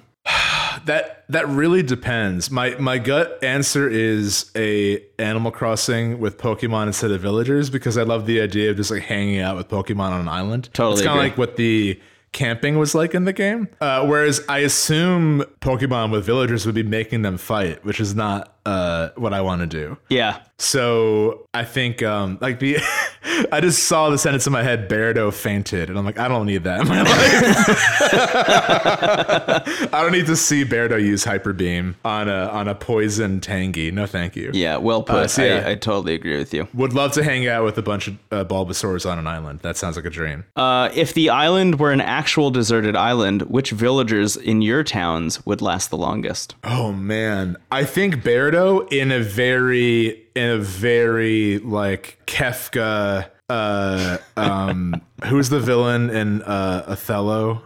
Uh, Iago, a very opportunist and cowardly way. I think he would really kind of like um, in Community, any episode with Hawthorne. Who now that I say that, that's just who Beardo is. I think is Chevy Chase's character in Community. Yeah. uh, maybe less like outwardly horrific, but like I think how Hawthorne does in like all the uh, paintball episodes and stuff would be like what Beardo would do. Yeah, yeah. I, it's funny that you mentioned that. I just watched the uh, Dungeons and Dragons episode uh, Oh, that's such a last night, one. where where Pierce is just like so reprehensible as to Yeah. like maybe make you want to stop watching Community entirely. Uh, Yeah. yeah. I totally agree. I was actually going to say the exact same about Klaus. Klaus would last the longest. In terms of raw survivability, though, like without like any any like Machiavellian stuff, I would say I honestly think Billy and Muffy because they were the first ones to show up. They they moved to the island like knowing it was desert and there was nothing else there. Like there were no towns to lure them in, and they made it work. So I think that Billy and Muffy like as a team would be like the people who you root for that are eventually outdone by by Beardo. Unfortunately, that's a fun question. It is amazing how much faster these questions are than ranking all the cats. Uh, what's the next one? Uh, this next one is directed at me, but I'm going to ask it of both of us. Um, Brendan, as a fan of photo mode, how often do you go to Harv's Island? asked Stumpy Joe in Discord.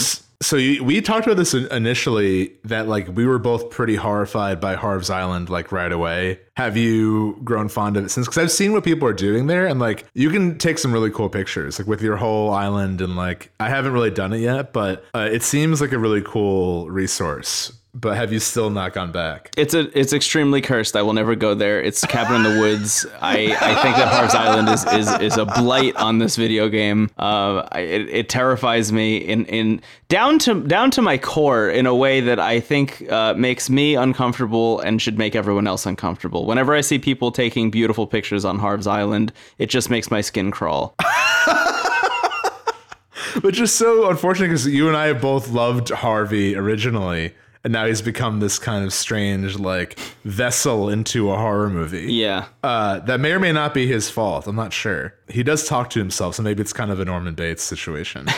Um, but yeah, I, I haven't used them much. I want to though because I've seen people take some cool pictures. I just didn't know how to do it when I first arrived there. Yeah, I'm sure I'll take some pictures eventually. I mean, uh, to to be fair, we, we didn't really dive fully into the mechanic of that, but you can go and any uh, piece of furniture that you've ever had, you can uh, pull out of Harv's storage and use uh, and set up in any way you want in these like blank rooms, which is kind of a cool concept. So you don't have to actually like physically have the furniture with you. It's just like Yeah, stuff that yeah. you've had in the past. Uh, so you can you can set up some really great stuff. Our friend our friend uh, Sadie, who was on our uh, Breath of the Wild bonus episode, posted a photo recently of uh, it was like a class photo of her and everyone on her island that looked Yeah. so uh, Royal Tenenbaums era Yes. Wes Anderson. Yes. Oh It my god, perfect. it blew me away. It, it that's actually the closest I've ever come to wanting to go to Harv's Island was seeing Same. that That's picture. what that's what turned me around. I, I even messaged her to make sure I wasn't going to fall for a trap. I was like, "Was this Harv's Island?" She's like, "Yeah, it's great." I'm like, "I don't know. I can't trust it there." Yeah. But uh, but yeah, we should maybe give it another shot. Uh, next question, also from Sumpy Joe. This one's directed at you.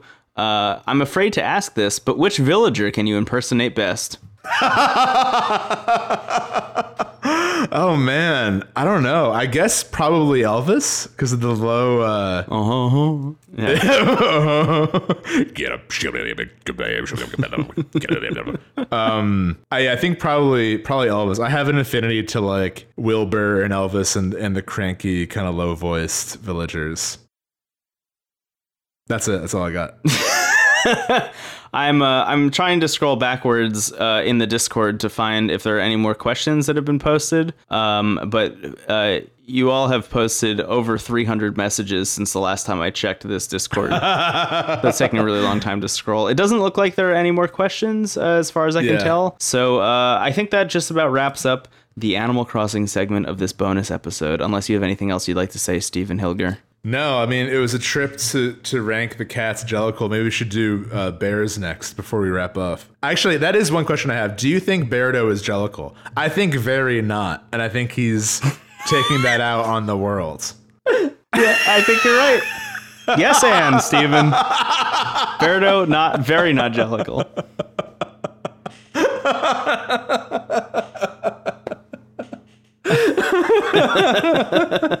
I just got a flashback of like I mentioned this before when I was eight years old, and I would show up to school with like a like a Prima just- strategy guide. Yeah, I would just show up with, with Brady games because Prima was always wrong.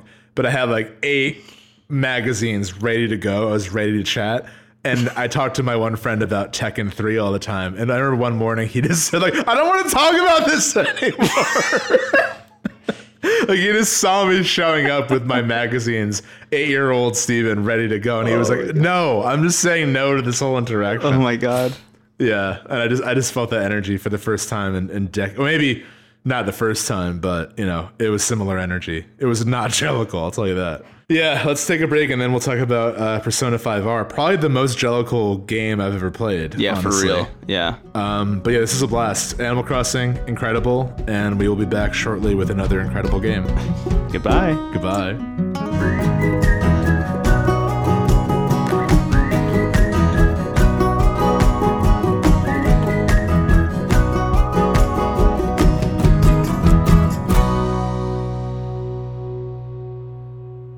Brendan, uh, we return to our final segment of this really fun bonus episode. This I always enjoy recording this show, but this has been a blast, and and no small part to our lovely listeners who provide us with such fun questions and uh, encouragement. That was great. I, Yeah, I, I did- I feel rejuvenated. I do want to reiterate uh, you are free to send questions to us literally at any time. Um, send them to into the aether podcast at gmail.com if you feel like typing all that out, or just tweet them at us or write them in Discord or uh, I don't know, mail mail Yeah. them to us. And then they can be whatever. Like we actually had a great one, like one of our first, I think it was an email and it was just about like a general topic about games. Like it doesn't have to be something silly if you don't want it to be. But you know, we're we're, we're Truly, accepting all I don't even know if it has to be about video games. Like, just send us literally any question about anything. Uh, we just answered one in, in the last episode that we recorded about uh, about just like how to stay creative during uh, the global nightmare. So like, Yeah, yeah. And and Yeah. keep in mind too, like whenever it gets into stuff like that, like that's very much just our perspective. So like take for that what you will. But like we're we're always open to discuss that kind of stuff. And I think like if nothing else, this show is the chance for us to be ourselves and have fun. So like the questions aid that in whatever way that question does. Um big yes. Big, big yes. Uh, speaking of that, I uh, you and I Sorry. planned on this episode. What would you say? no, nothing. Just keep going, please. Uh, you and I planned on this episode just being Animal Crossing, but before we recorded, we were like both gushing about Persona 5 Royal so much that we were like, let's just let's just bottle this energy while we have it. Because that's uh, a little bit behind the scenes. Like we don't really plan. maybe you could tell, but we don't really plan like too much in advance. And I think we both find a lot of value in like really riding with the moment and riding with like where our enthusiasm is. Uh, and I think right now, Brendan and I have both been playing a ton of Persona 5 Royal. And I mean, you you started it earlier, and I'm somehow now farther than you are, having started later, which is just you know. Uh, I I mentioned that when I when I played the original Persona 5, I like binged it in an unholy way, and that was well before our show existed.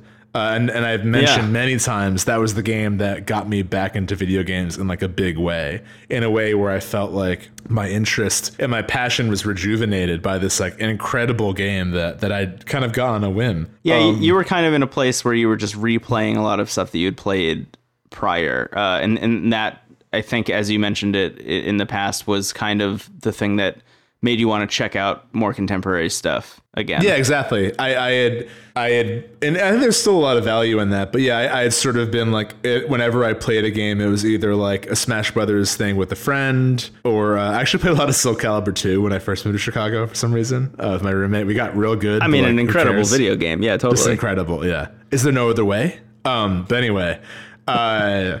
But yeah, you're right. Like I, I would replay Dragon Age Origins or Skyrim or Mass Effect, all amazing games, but like kind of didn't know what was happening around me. And even when we worked for that website in 2013, I only had a 3DS, so like I was up to date on the handheld Nintendo front, which like honestly in the early 2010s was the place to be. To be honest, Absolutely. um, at least for Nintendo, the Wii U wasn't doing much. Uh, but the 3DS is great, and I stand on that. I'll die on that hill. But Persona 5 was just like such a wave of of just like fresh air and and rejuvenation. And I think even people that had been steadily following games up until that point, especially RPGs and JRPGs, felt like that game was such a monumental landmark in the genre and in games in general. And also talk about uh, its link to Animal Crossing, which there are many, oddly enough. Um, it was kind of a very much a cult hit that became a huge mainstream success.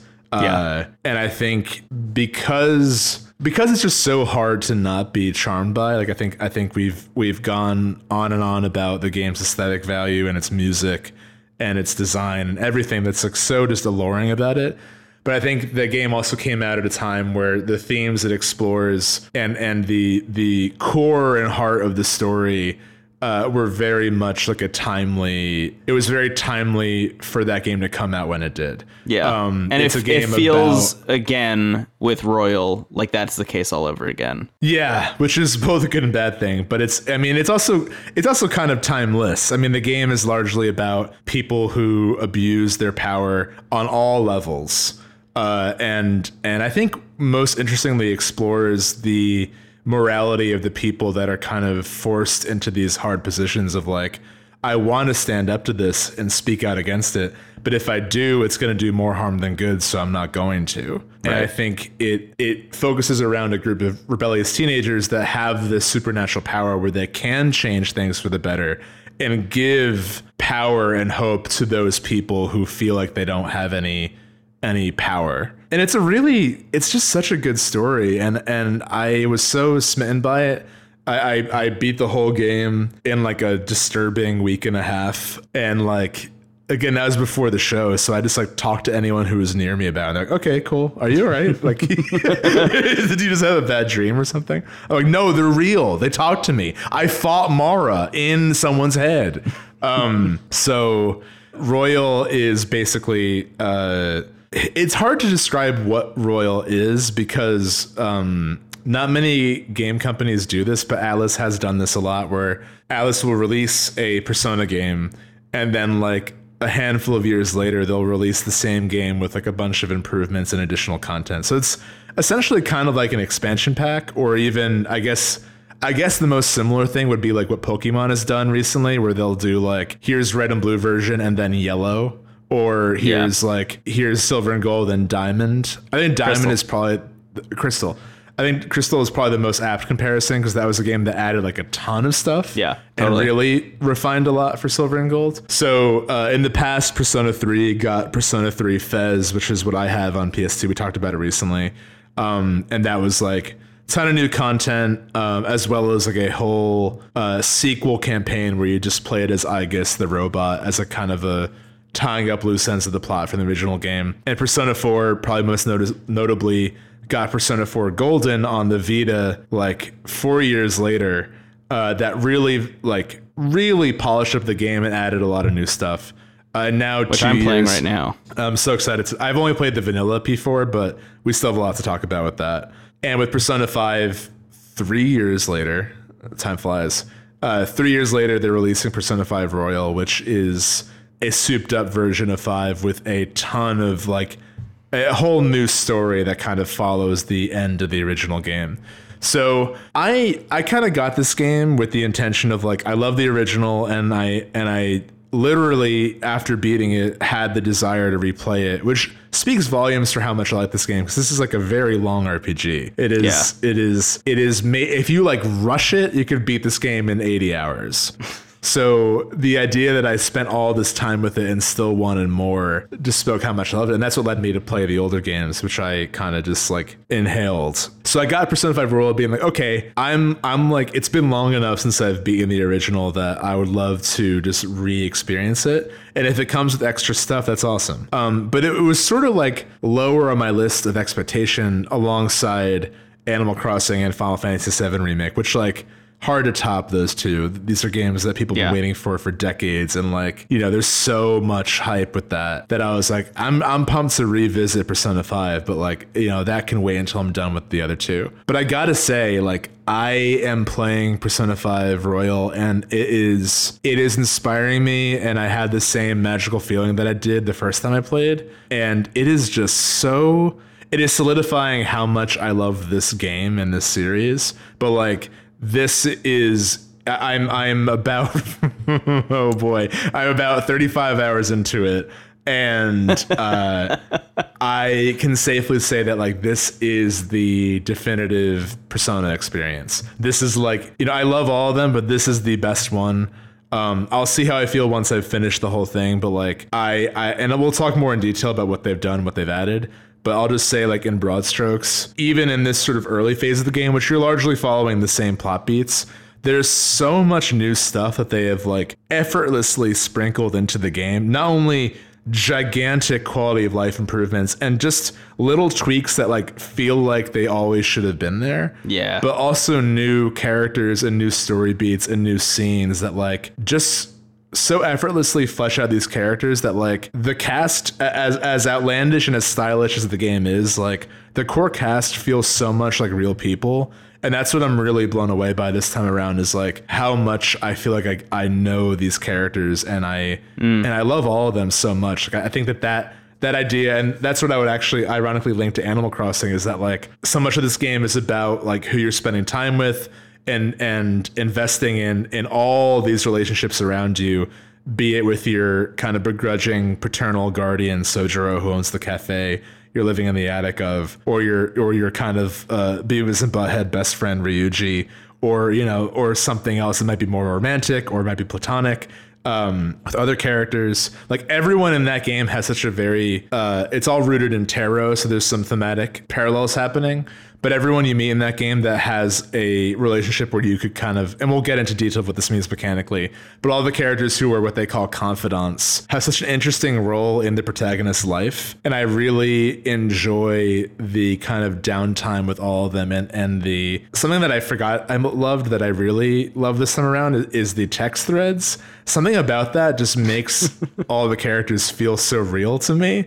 I don't know. This is just like the quarantine speaking, but like I am having absolute best time playing this game, and like I think it's a testament to the game's strength that like I've already beaten the original, and I'm, and I'm super glued into this one as if it's the first time I'm playing it. Yeah, this feels really similar to me in a, in a very strange way um, to Final Fantasy VII Remake, in that I was really excited to get your take on it because it's very different than what mine is going to be in terms of background. Um, so, like yeah. Final Fantasy VII, I hadn't played the original. You had. You're a huge fan of the original. I you know was was coming at that game largely unencumbered by nostalgia uh, and and I think you you were uh, in, in, that world where you were like kind of uh, crushed under the weight of it while going into it and it still ended up kind of blowing you away. Yeah, I am similarly with Persona 5 going into it having only played through the first palace in the original release and then stopping because the Nintendo Switch and and the Legend of Zelda Breath of the Wild came out around the exact same time which like obviously it was a big year. 2017 was a was a really really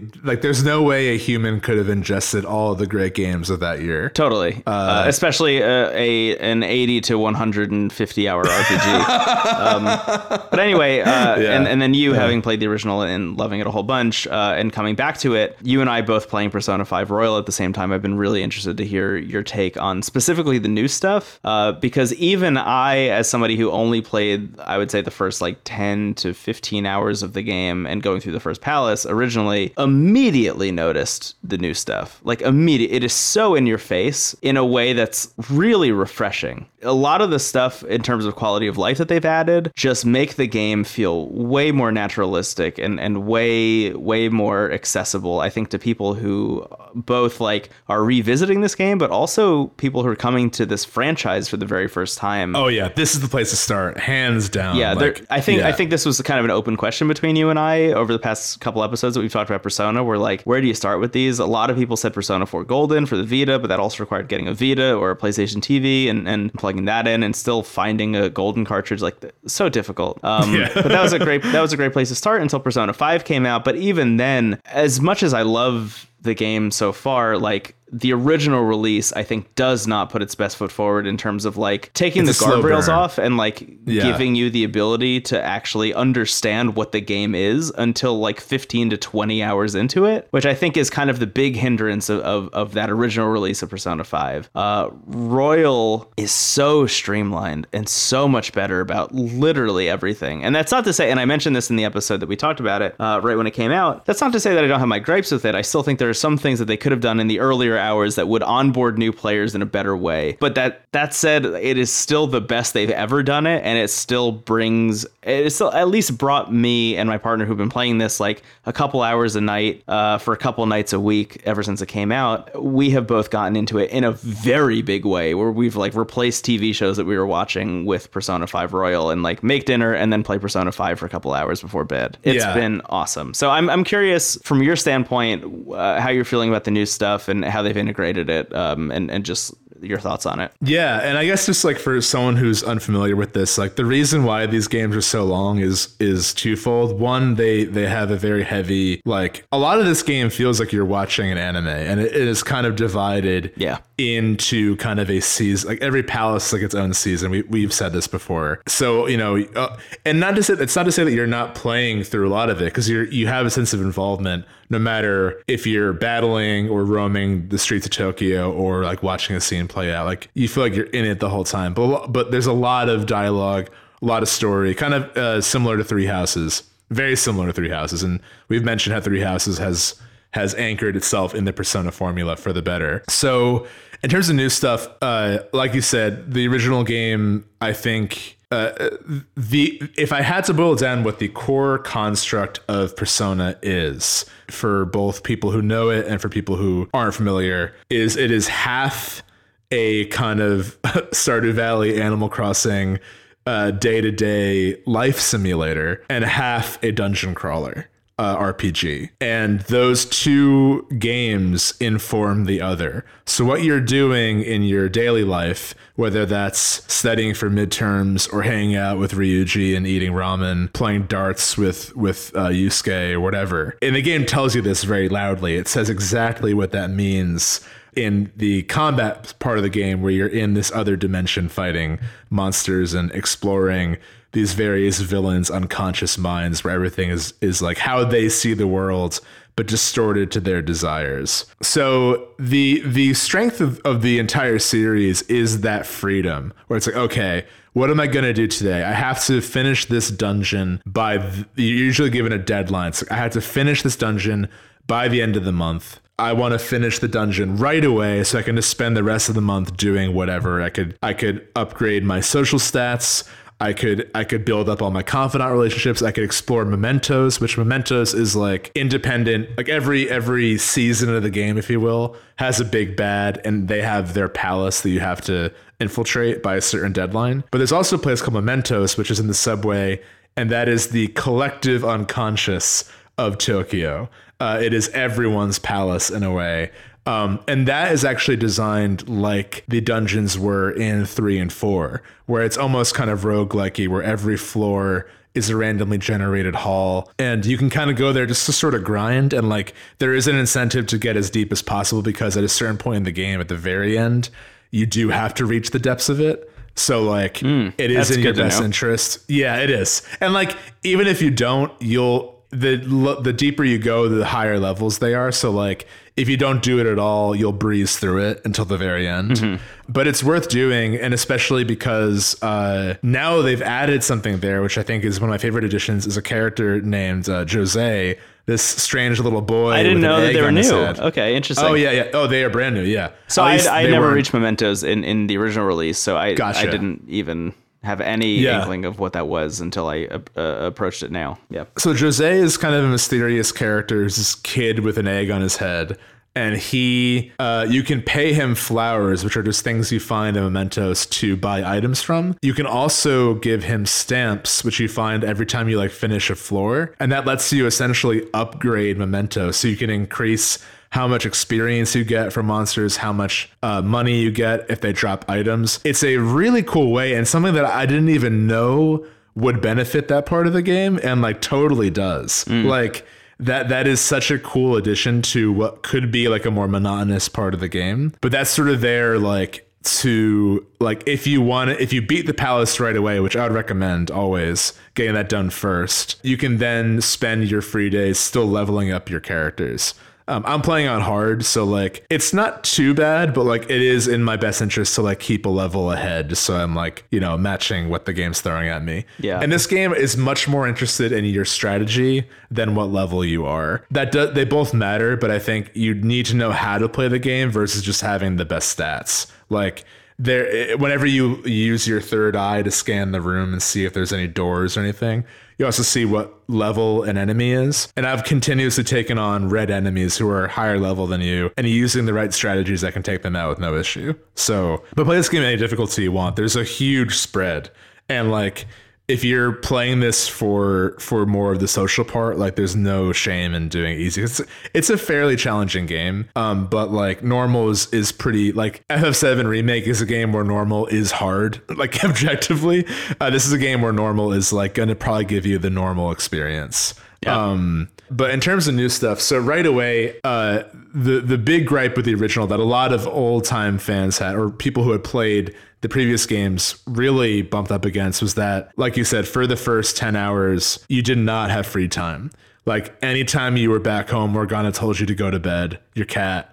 Uh, yeah, Morgana being a cat who lived in your attic. Yeah, and and pretty much every time there was like an A plot event happening, you had no freedom over your nights. So most notably, right away, everything just everything in the beginning section just felt faster. I feel like I got to Kamoshida's palace much faster. Like, and it it still had the weight and pacing that that part of the game deserves because the game opens pretty strong and like sets the tone that will be explored throughout where the first villain yeah. is this like god awful volleyball teacher or he's a gym teacher who was once an Olympic medalist and like hasn't gotten over it and like takes it out on the school basically. And he's just doing like everything you would ever fear a teacher would be doing. He's doing it. Yes. Um, and something that I think is really brave with the game is like, okay, he's the villain. Uh, the characters you meet in the beginning are all affected by him in some way, and like makes you feel for the characters pretty instantly. Even Ryuji, who can be kind of annoying, like I love with my whole soul because like that kid has gone through hell and still wants to help people. Yeah. you know. Yeah, totally. And. I think, and I think that's the thing, like.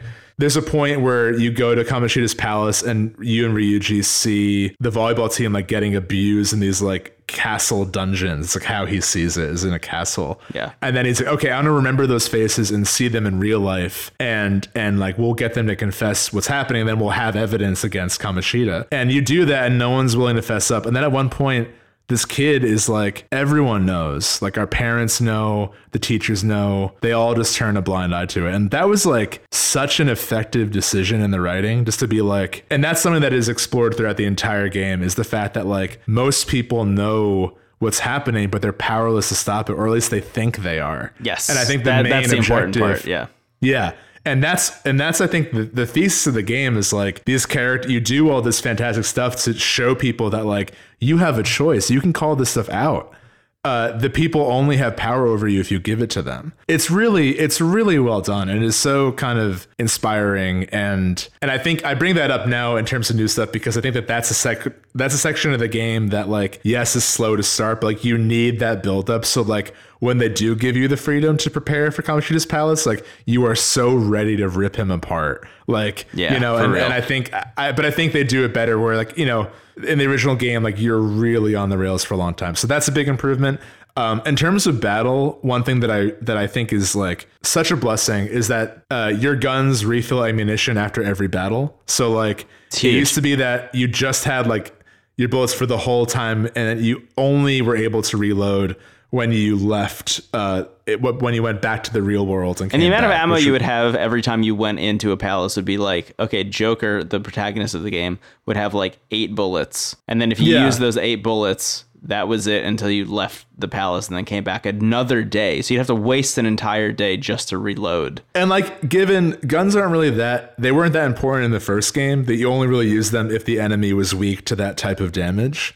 But still, like, it, the game was kind of almost incentivizing you to not use them, and it was sort of like, well, why do we even have this if it's not useful? Right. Why, why is this a damage type? And also, if the game wants you to experiment and find out what different enemies are weak to, like what types of attacks different enemies are weak to, then why do I only have eight bullets to try this one very specific kind of attack uh, Yeah. on these enemies? It, it was really frustrating in the original game and, and feels like uh, totally streamlined in this one. Another thing they've added too is that you can just baton pass from the start, which is like one of my favorite things. Yeah, can you explain what do- baton passing is? Because it's Oh, awesome. it's so can I? fun. Yeah. You, ju- you just Uh, sent out a really great uh, great tweet about this right before we started recording.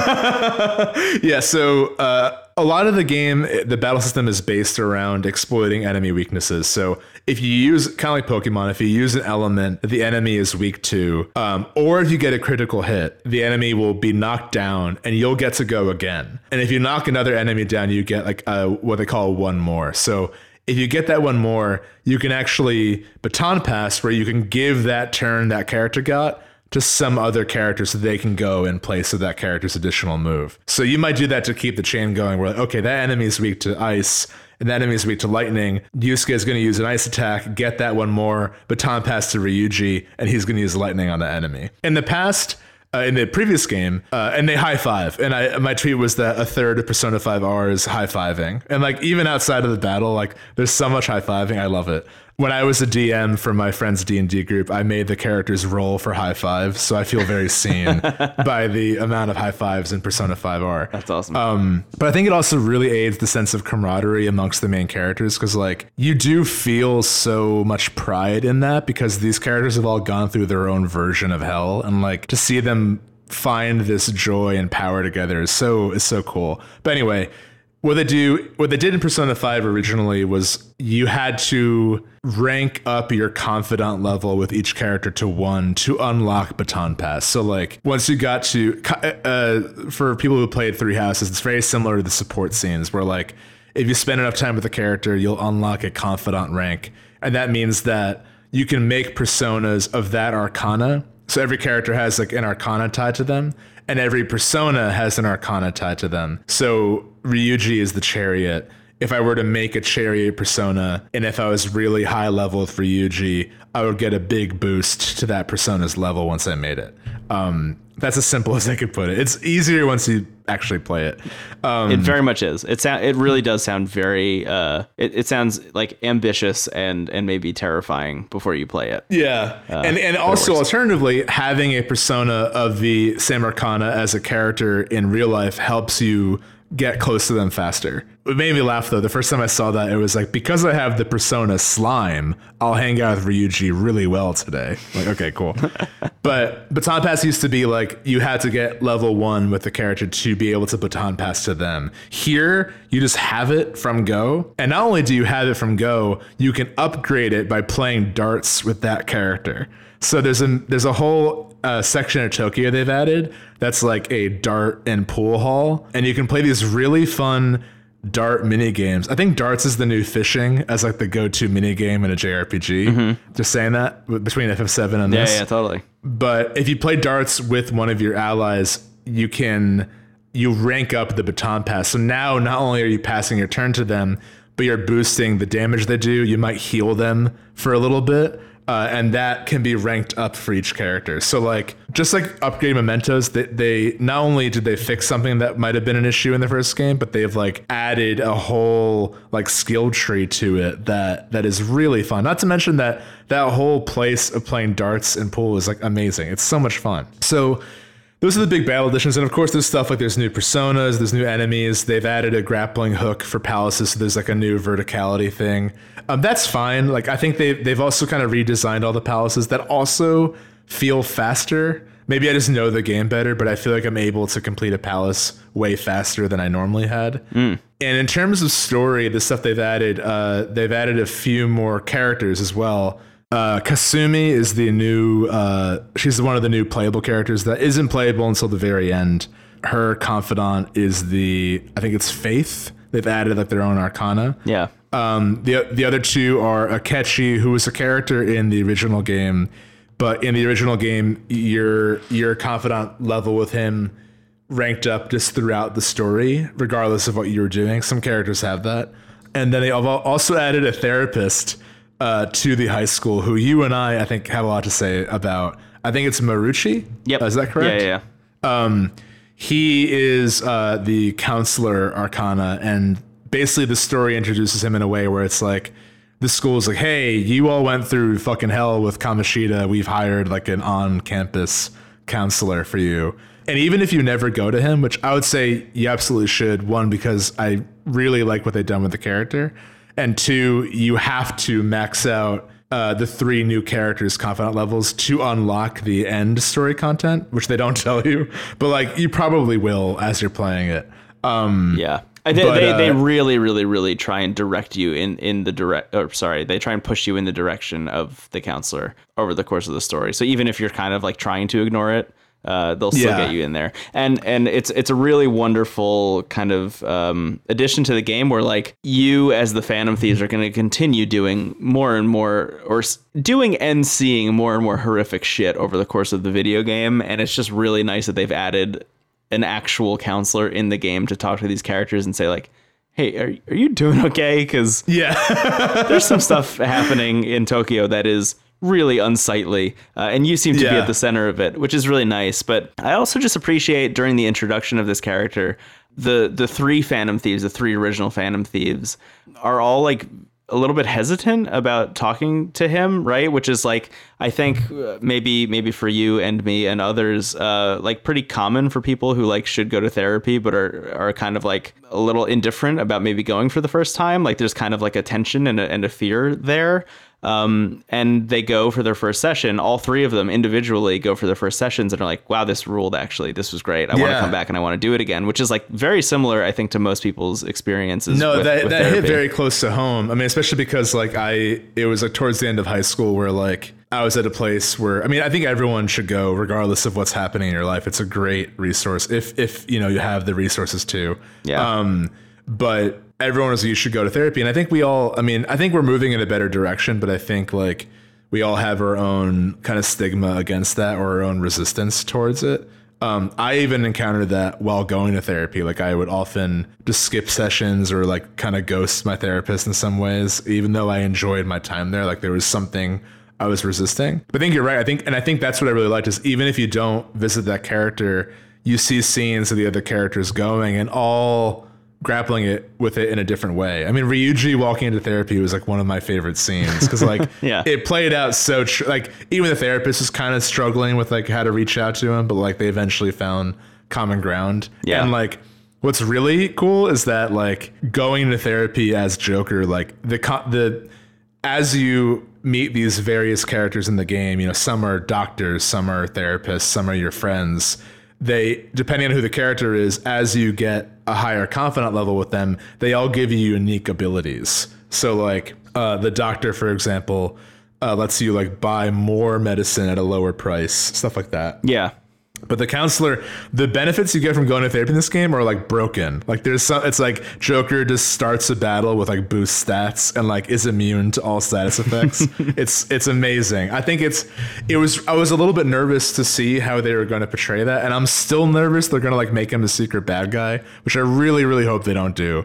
Um, I don't pick that up at all. I just know like that happens sometimes. Yeah. Um, but I think at least in the scenes we've experienced, like I think he's a really great new character, and I think that it really aids the the game's theme and the game's like oddly oddly occasional really realistic view in like what being a teenager is like. I think like in the therapy scenes and in the text threads, I feel like it feels the most grounded in the dialogue and in how the characters are behaving yeah. and that's where it feels like it's more real uh, which I which I really appreciate. Um, uh, uh, we'll talk more now about like specifics of the game, but like one more thing I'll add in terms of what they've tweaked that I really like is that you can now boost your social stats so much faster. Like your your knowledge, uh, th- in addition to like your battle stats, you have social stats. It's knowledge, guts, proficiency, uh, charm, and uh, kindness.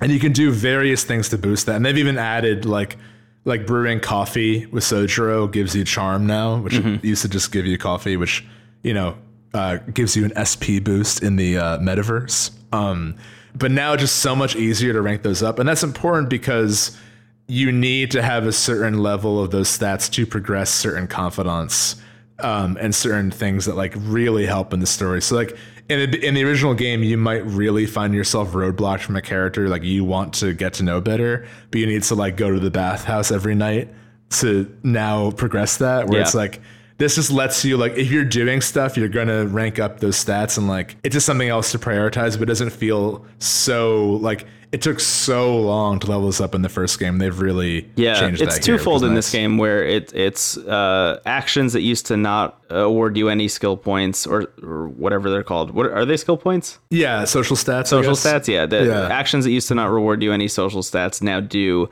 and also just giving you more time that early on in the game. I, I think those two in conjunction really just kind of make the whole thing feel uh, a little bit more open and a little bit more accessible in a way that um, I really appreciated it personally because I, I found I found the beginning of the game to be uh, pretty brutal the first time I played it, and and Yeah. it's it's a breath of fresh air this time. Yeah, I am uh, right at the third palace, and like it's also just uh, reliving old moments too has been so much fun. Like I, I texted you when I'm like I just recruited my favorite character, and I'm just having the best time. Like it, it's a really great balance because I, I was worried it was going to be like okay, here's the same game you've already played, which like is still a great thing, but I was expecting all the new stuff to come like at the very end, which like yeah, that's the case for the bulk of the new story content, but like as we both discussed, there's so much sprinkled throughout that it, it really like even the small changes feel feel monumental. Um, Yeah, I guess like now now that you're farther in for the first time, I, I just want to give the floor to you because I literally talk so much that my throat hurts. Um, so like please take the floor for a bit and tell me what you're enjoying. Uh, yeah, I, I I'm just enjoying uh seeing more of the story personally. I mean, I I thought that the Kamoshida Palace intro was a really compelling uh, story beat the first time I played through it, and and even more so I think this time uh, playing through it again and just kind of seeing how nuanced it is. I guess on on a second playthrough. You and our mutual friend Pablo had had mentioned uh, to me separately that the second palace was kind of where the game kind of peters out a little bit for a lot of people. Like it, it's maybe one of the weaker palaces. Um, I think you you specifically told me uh, off the show at one point that it, it kind of gets into like bad guy of the week territory, or it feels like it can because Kamoshida's palace, the first palace, is so personal to to the protagonist and to uh, the original Yeah. Phantom Thieves. Um, and and the second the second baddie that you take down is like just kind of like a random guy to you. I mean, he's very famous in Tokyo, um, but he's just kind of like a random guy uh, in, terms of like your personal as the protagonist connection to him, uh, or or why he's even bad in the first place. And even through most of that story arc, you kind of question if he's even bad in the first place.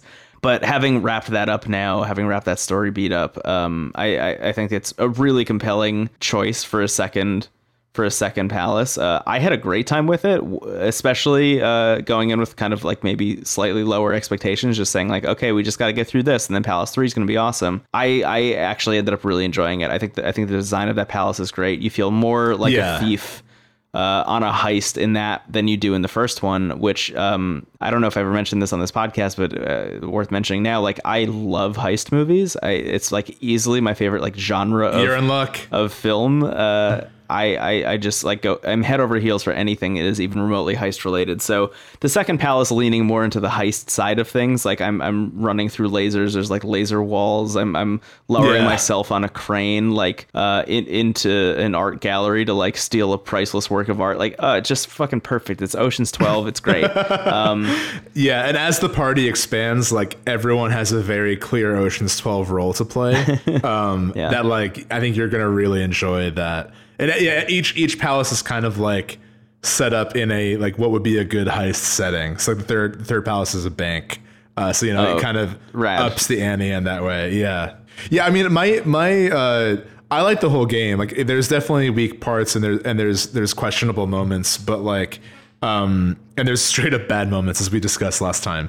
But the reason I said the second palace is weaker is, like you said, the first one is just so personal, and the third one, I think, like, I think the third one it introduces my favorite party member and it also like the the scale blows up in a way where I think something about the second and the third one I was starting to worry with the villains in particular. Not so much the palaces, but the villains. I was like, are we just kind of blowing up like, okay, if you thought that guy was bad, this guy's even worse, and this guy's even worse. Yeah. Like because I was like that that that doesn't feel like I don't feel the same catharsis. Like the second villain, I thought was a really like we discussed this off the show, but to have like Kamoshida, who's this awful dude, who's like kind of being op- like you know some of it was kind of swept under the rug, but like he everyone who goes to that school knows what he's doing. Like he's not really being subtle about it. Yeah. Um, Whereas the second villain is like a, he's wearing a huge facade, like you said, like the character's question, like is this guy even worth taking down? And then you learn he's this like famous artist who's taking all his people's work. That's also like a pretty huge problem in the like art world in general as well. Like Yeah, the idea, absolutely. someone, uh, uh, I think uh, someone in the Discord uh, shared a photo of Redd the Fox with like the Sayuri painting. Yes, yes, from- yes. uh, yeah, perfect. So that was a cool way to like kind of just change up like the villain's aesthetic, or I guess the villain's like personality.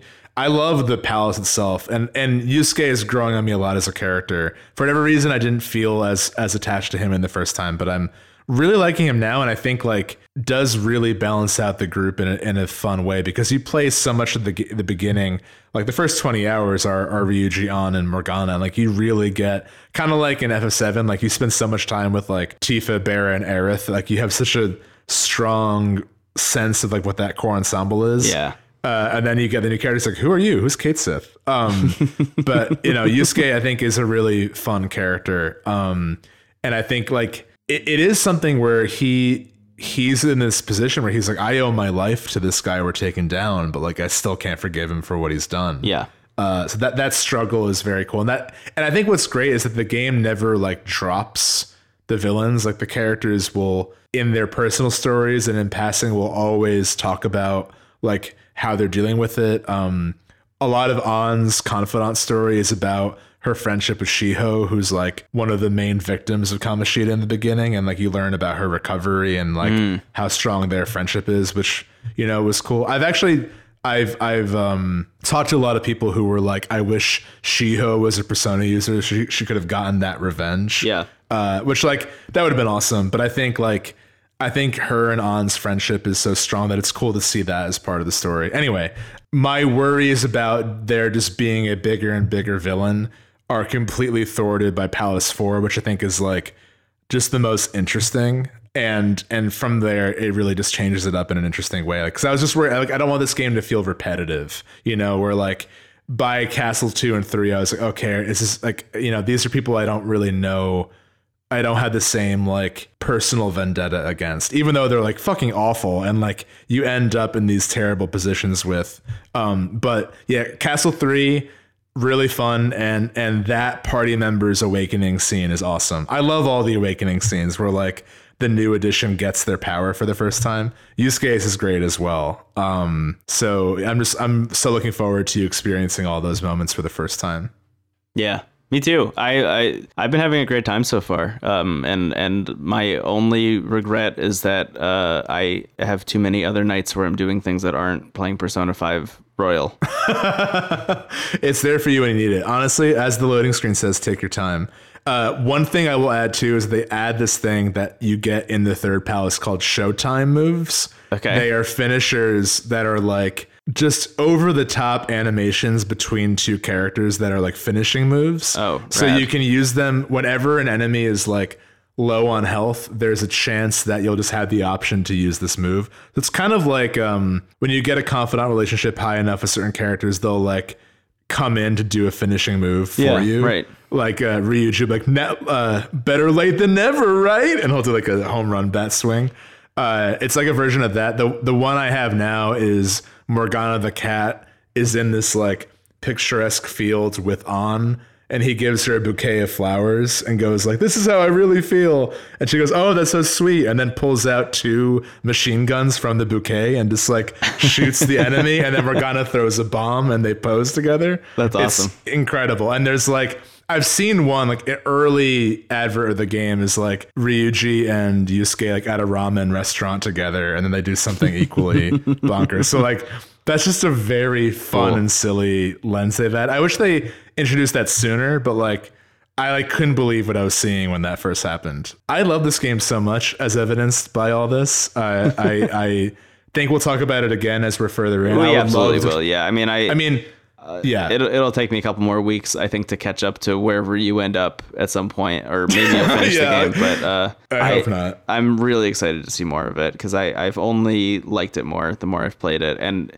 it's gotten to the point where, as I mentioned already, like I picked up my Vita again and started playing Persona 4 Golden again, uh, and I'm now further in that game than I've ever been before as well. So um, I'm playing all of these simultaneously and enjoying all of them. Yeah, I think we'll wrap up soon, but I, I will add like, you know, we've been talking about the older games, and I think like if you're curious about this franchise, get Five Royal. And if you like that, there's so much to experience before that. Like, I think you'll still, it- it's a hard, it's a little bit of an adjustment playing the older games, but like you'll go in knowing what the game is and you'll be able to really appreciate what three and four are doing uniquely to them. So that's my, that's my hot tip. Cool. We- Let's wrap up. yeah, let's wrap up. Um, yeah, do you want to do it? You want to wrap up? Yeah. Oh man, this is a fun episode. It feels like we did like three different episodes. I think we underestimated how long each segment was going to I be. think Like, so let's just too, do yeah. it all. Yeah. Yeah. but I mean, it worked out. Uh, I know. I know. Uh, I know. It's later on the East Coast. Yeah. I'm doing great here in Chicago. Um, I had fun. But this is a good episode. yeah. Outros aren't our uh, our strength, are they? But for real, um, I want to thank you all for listening, especially right now. I, I think like um, we're very thankful that we can keep doing this show, uh, and it's a constant source of joy for us. And I'm always blown away by people saying how much they enjoy it. it it's really great. It's just hard to put into words. We're, we're extremely thankful for the support and uh, we hope to keep doing cool stuff with the show and changing it up especially with the bonus episodes to to keep it fresh um, but if you like the show uh, the best way to support it is honestly to share it with a friend if you think they'll enjoy a half hour of jellicle rankings of the Animal Crossing cat villagers, you know what link to send them. Uh, and if you really like it, another way to help is uh, rating it on Apple Podcasts out of five stars. Write a review if you feel so inclined, but honestly, just rate us from most to least jellicle uh, as you see fit. Um, five being most jellicle. And yeah, that's about it. I, I think we plugged stuff earlier on, but we have uh, a Patreon at Into the Cast, or excuse me, Patreon slash Into the Cast. We have a Twitter account at Into the Cast. We have a Twitch, uh, which is also Into the Cast. It's been kind of inactive lately. That is the one thing that is like the most up in the air always based on both our schedules. Yeah. Um, It's killing but, me that we haven't know, streamed more. I really want to. I, I just haven't had the time. Yeah, I might I might switch over to my PS4 and maybe stream a little Persona 5R. Honestly, because Oh, I've been yeah, playing you that should. a lot. Yeah. So that that'd be fun. That's a fun like chill game to play. You know, I, I hear good things about it. anyway, uh, that, that's our Twitch into the cast, and we also uh, what else do we have? We have an email address if you want to contact contact us there. It's at into the aether podcast at gmail.com. And I think that's it. I think that's all we have. But honestly, just thank you for listening. That's the most important thing. And and we are we are extremely blown away that we have the listener base we do. Oh, and the Discord. The Discord's amazing. Join the Discord. If nothing else, join the Discord. Hey, come here. Join the Discord. The Discord will cure everything. I'm like a, a carnival barker selling a tonic. Yeah. Join the Discord. Um, Don't listen to any more episodes. Just just join the Discord. It's in the show notes. Uh, bit.ly slash TWG Discord, right? That's the one. That's the one. That's all I got. Now I'm getting tired. We should wrap this up. Yeah. I'm Hey. not feeling jellicle. Uh, thank you, Stephen, for joining me this evening to record a bonus episode of Into the Aether, a low-key video game podcast. Check this out. I I'm showing Brendan a picture of a demon. Yeah, It really is terrifying. It's a really horrifying thing you just showed me. I'm sorry. Uh, how about this? That's little Buddha. statuette of Buddha. I have weird things on my desk. Let's wrap up. My name is Brendan Bigley. You can find me on the internet at Brendan Bigley. I'm Stephen Hilger. You can find me at Stephen Hilger. Have a wonderful day, week, month, year. yeah. Talk to you uh, real soon, probably. Okay, goodbye. Bye.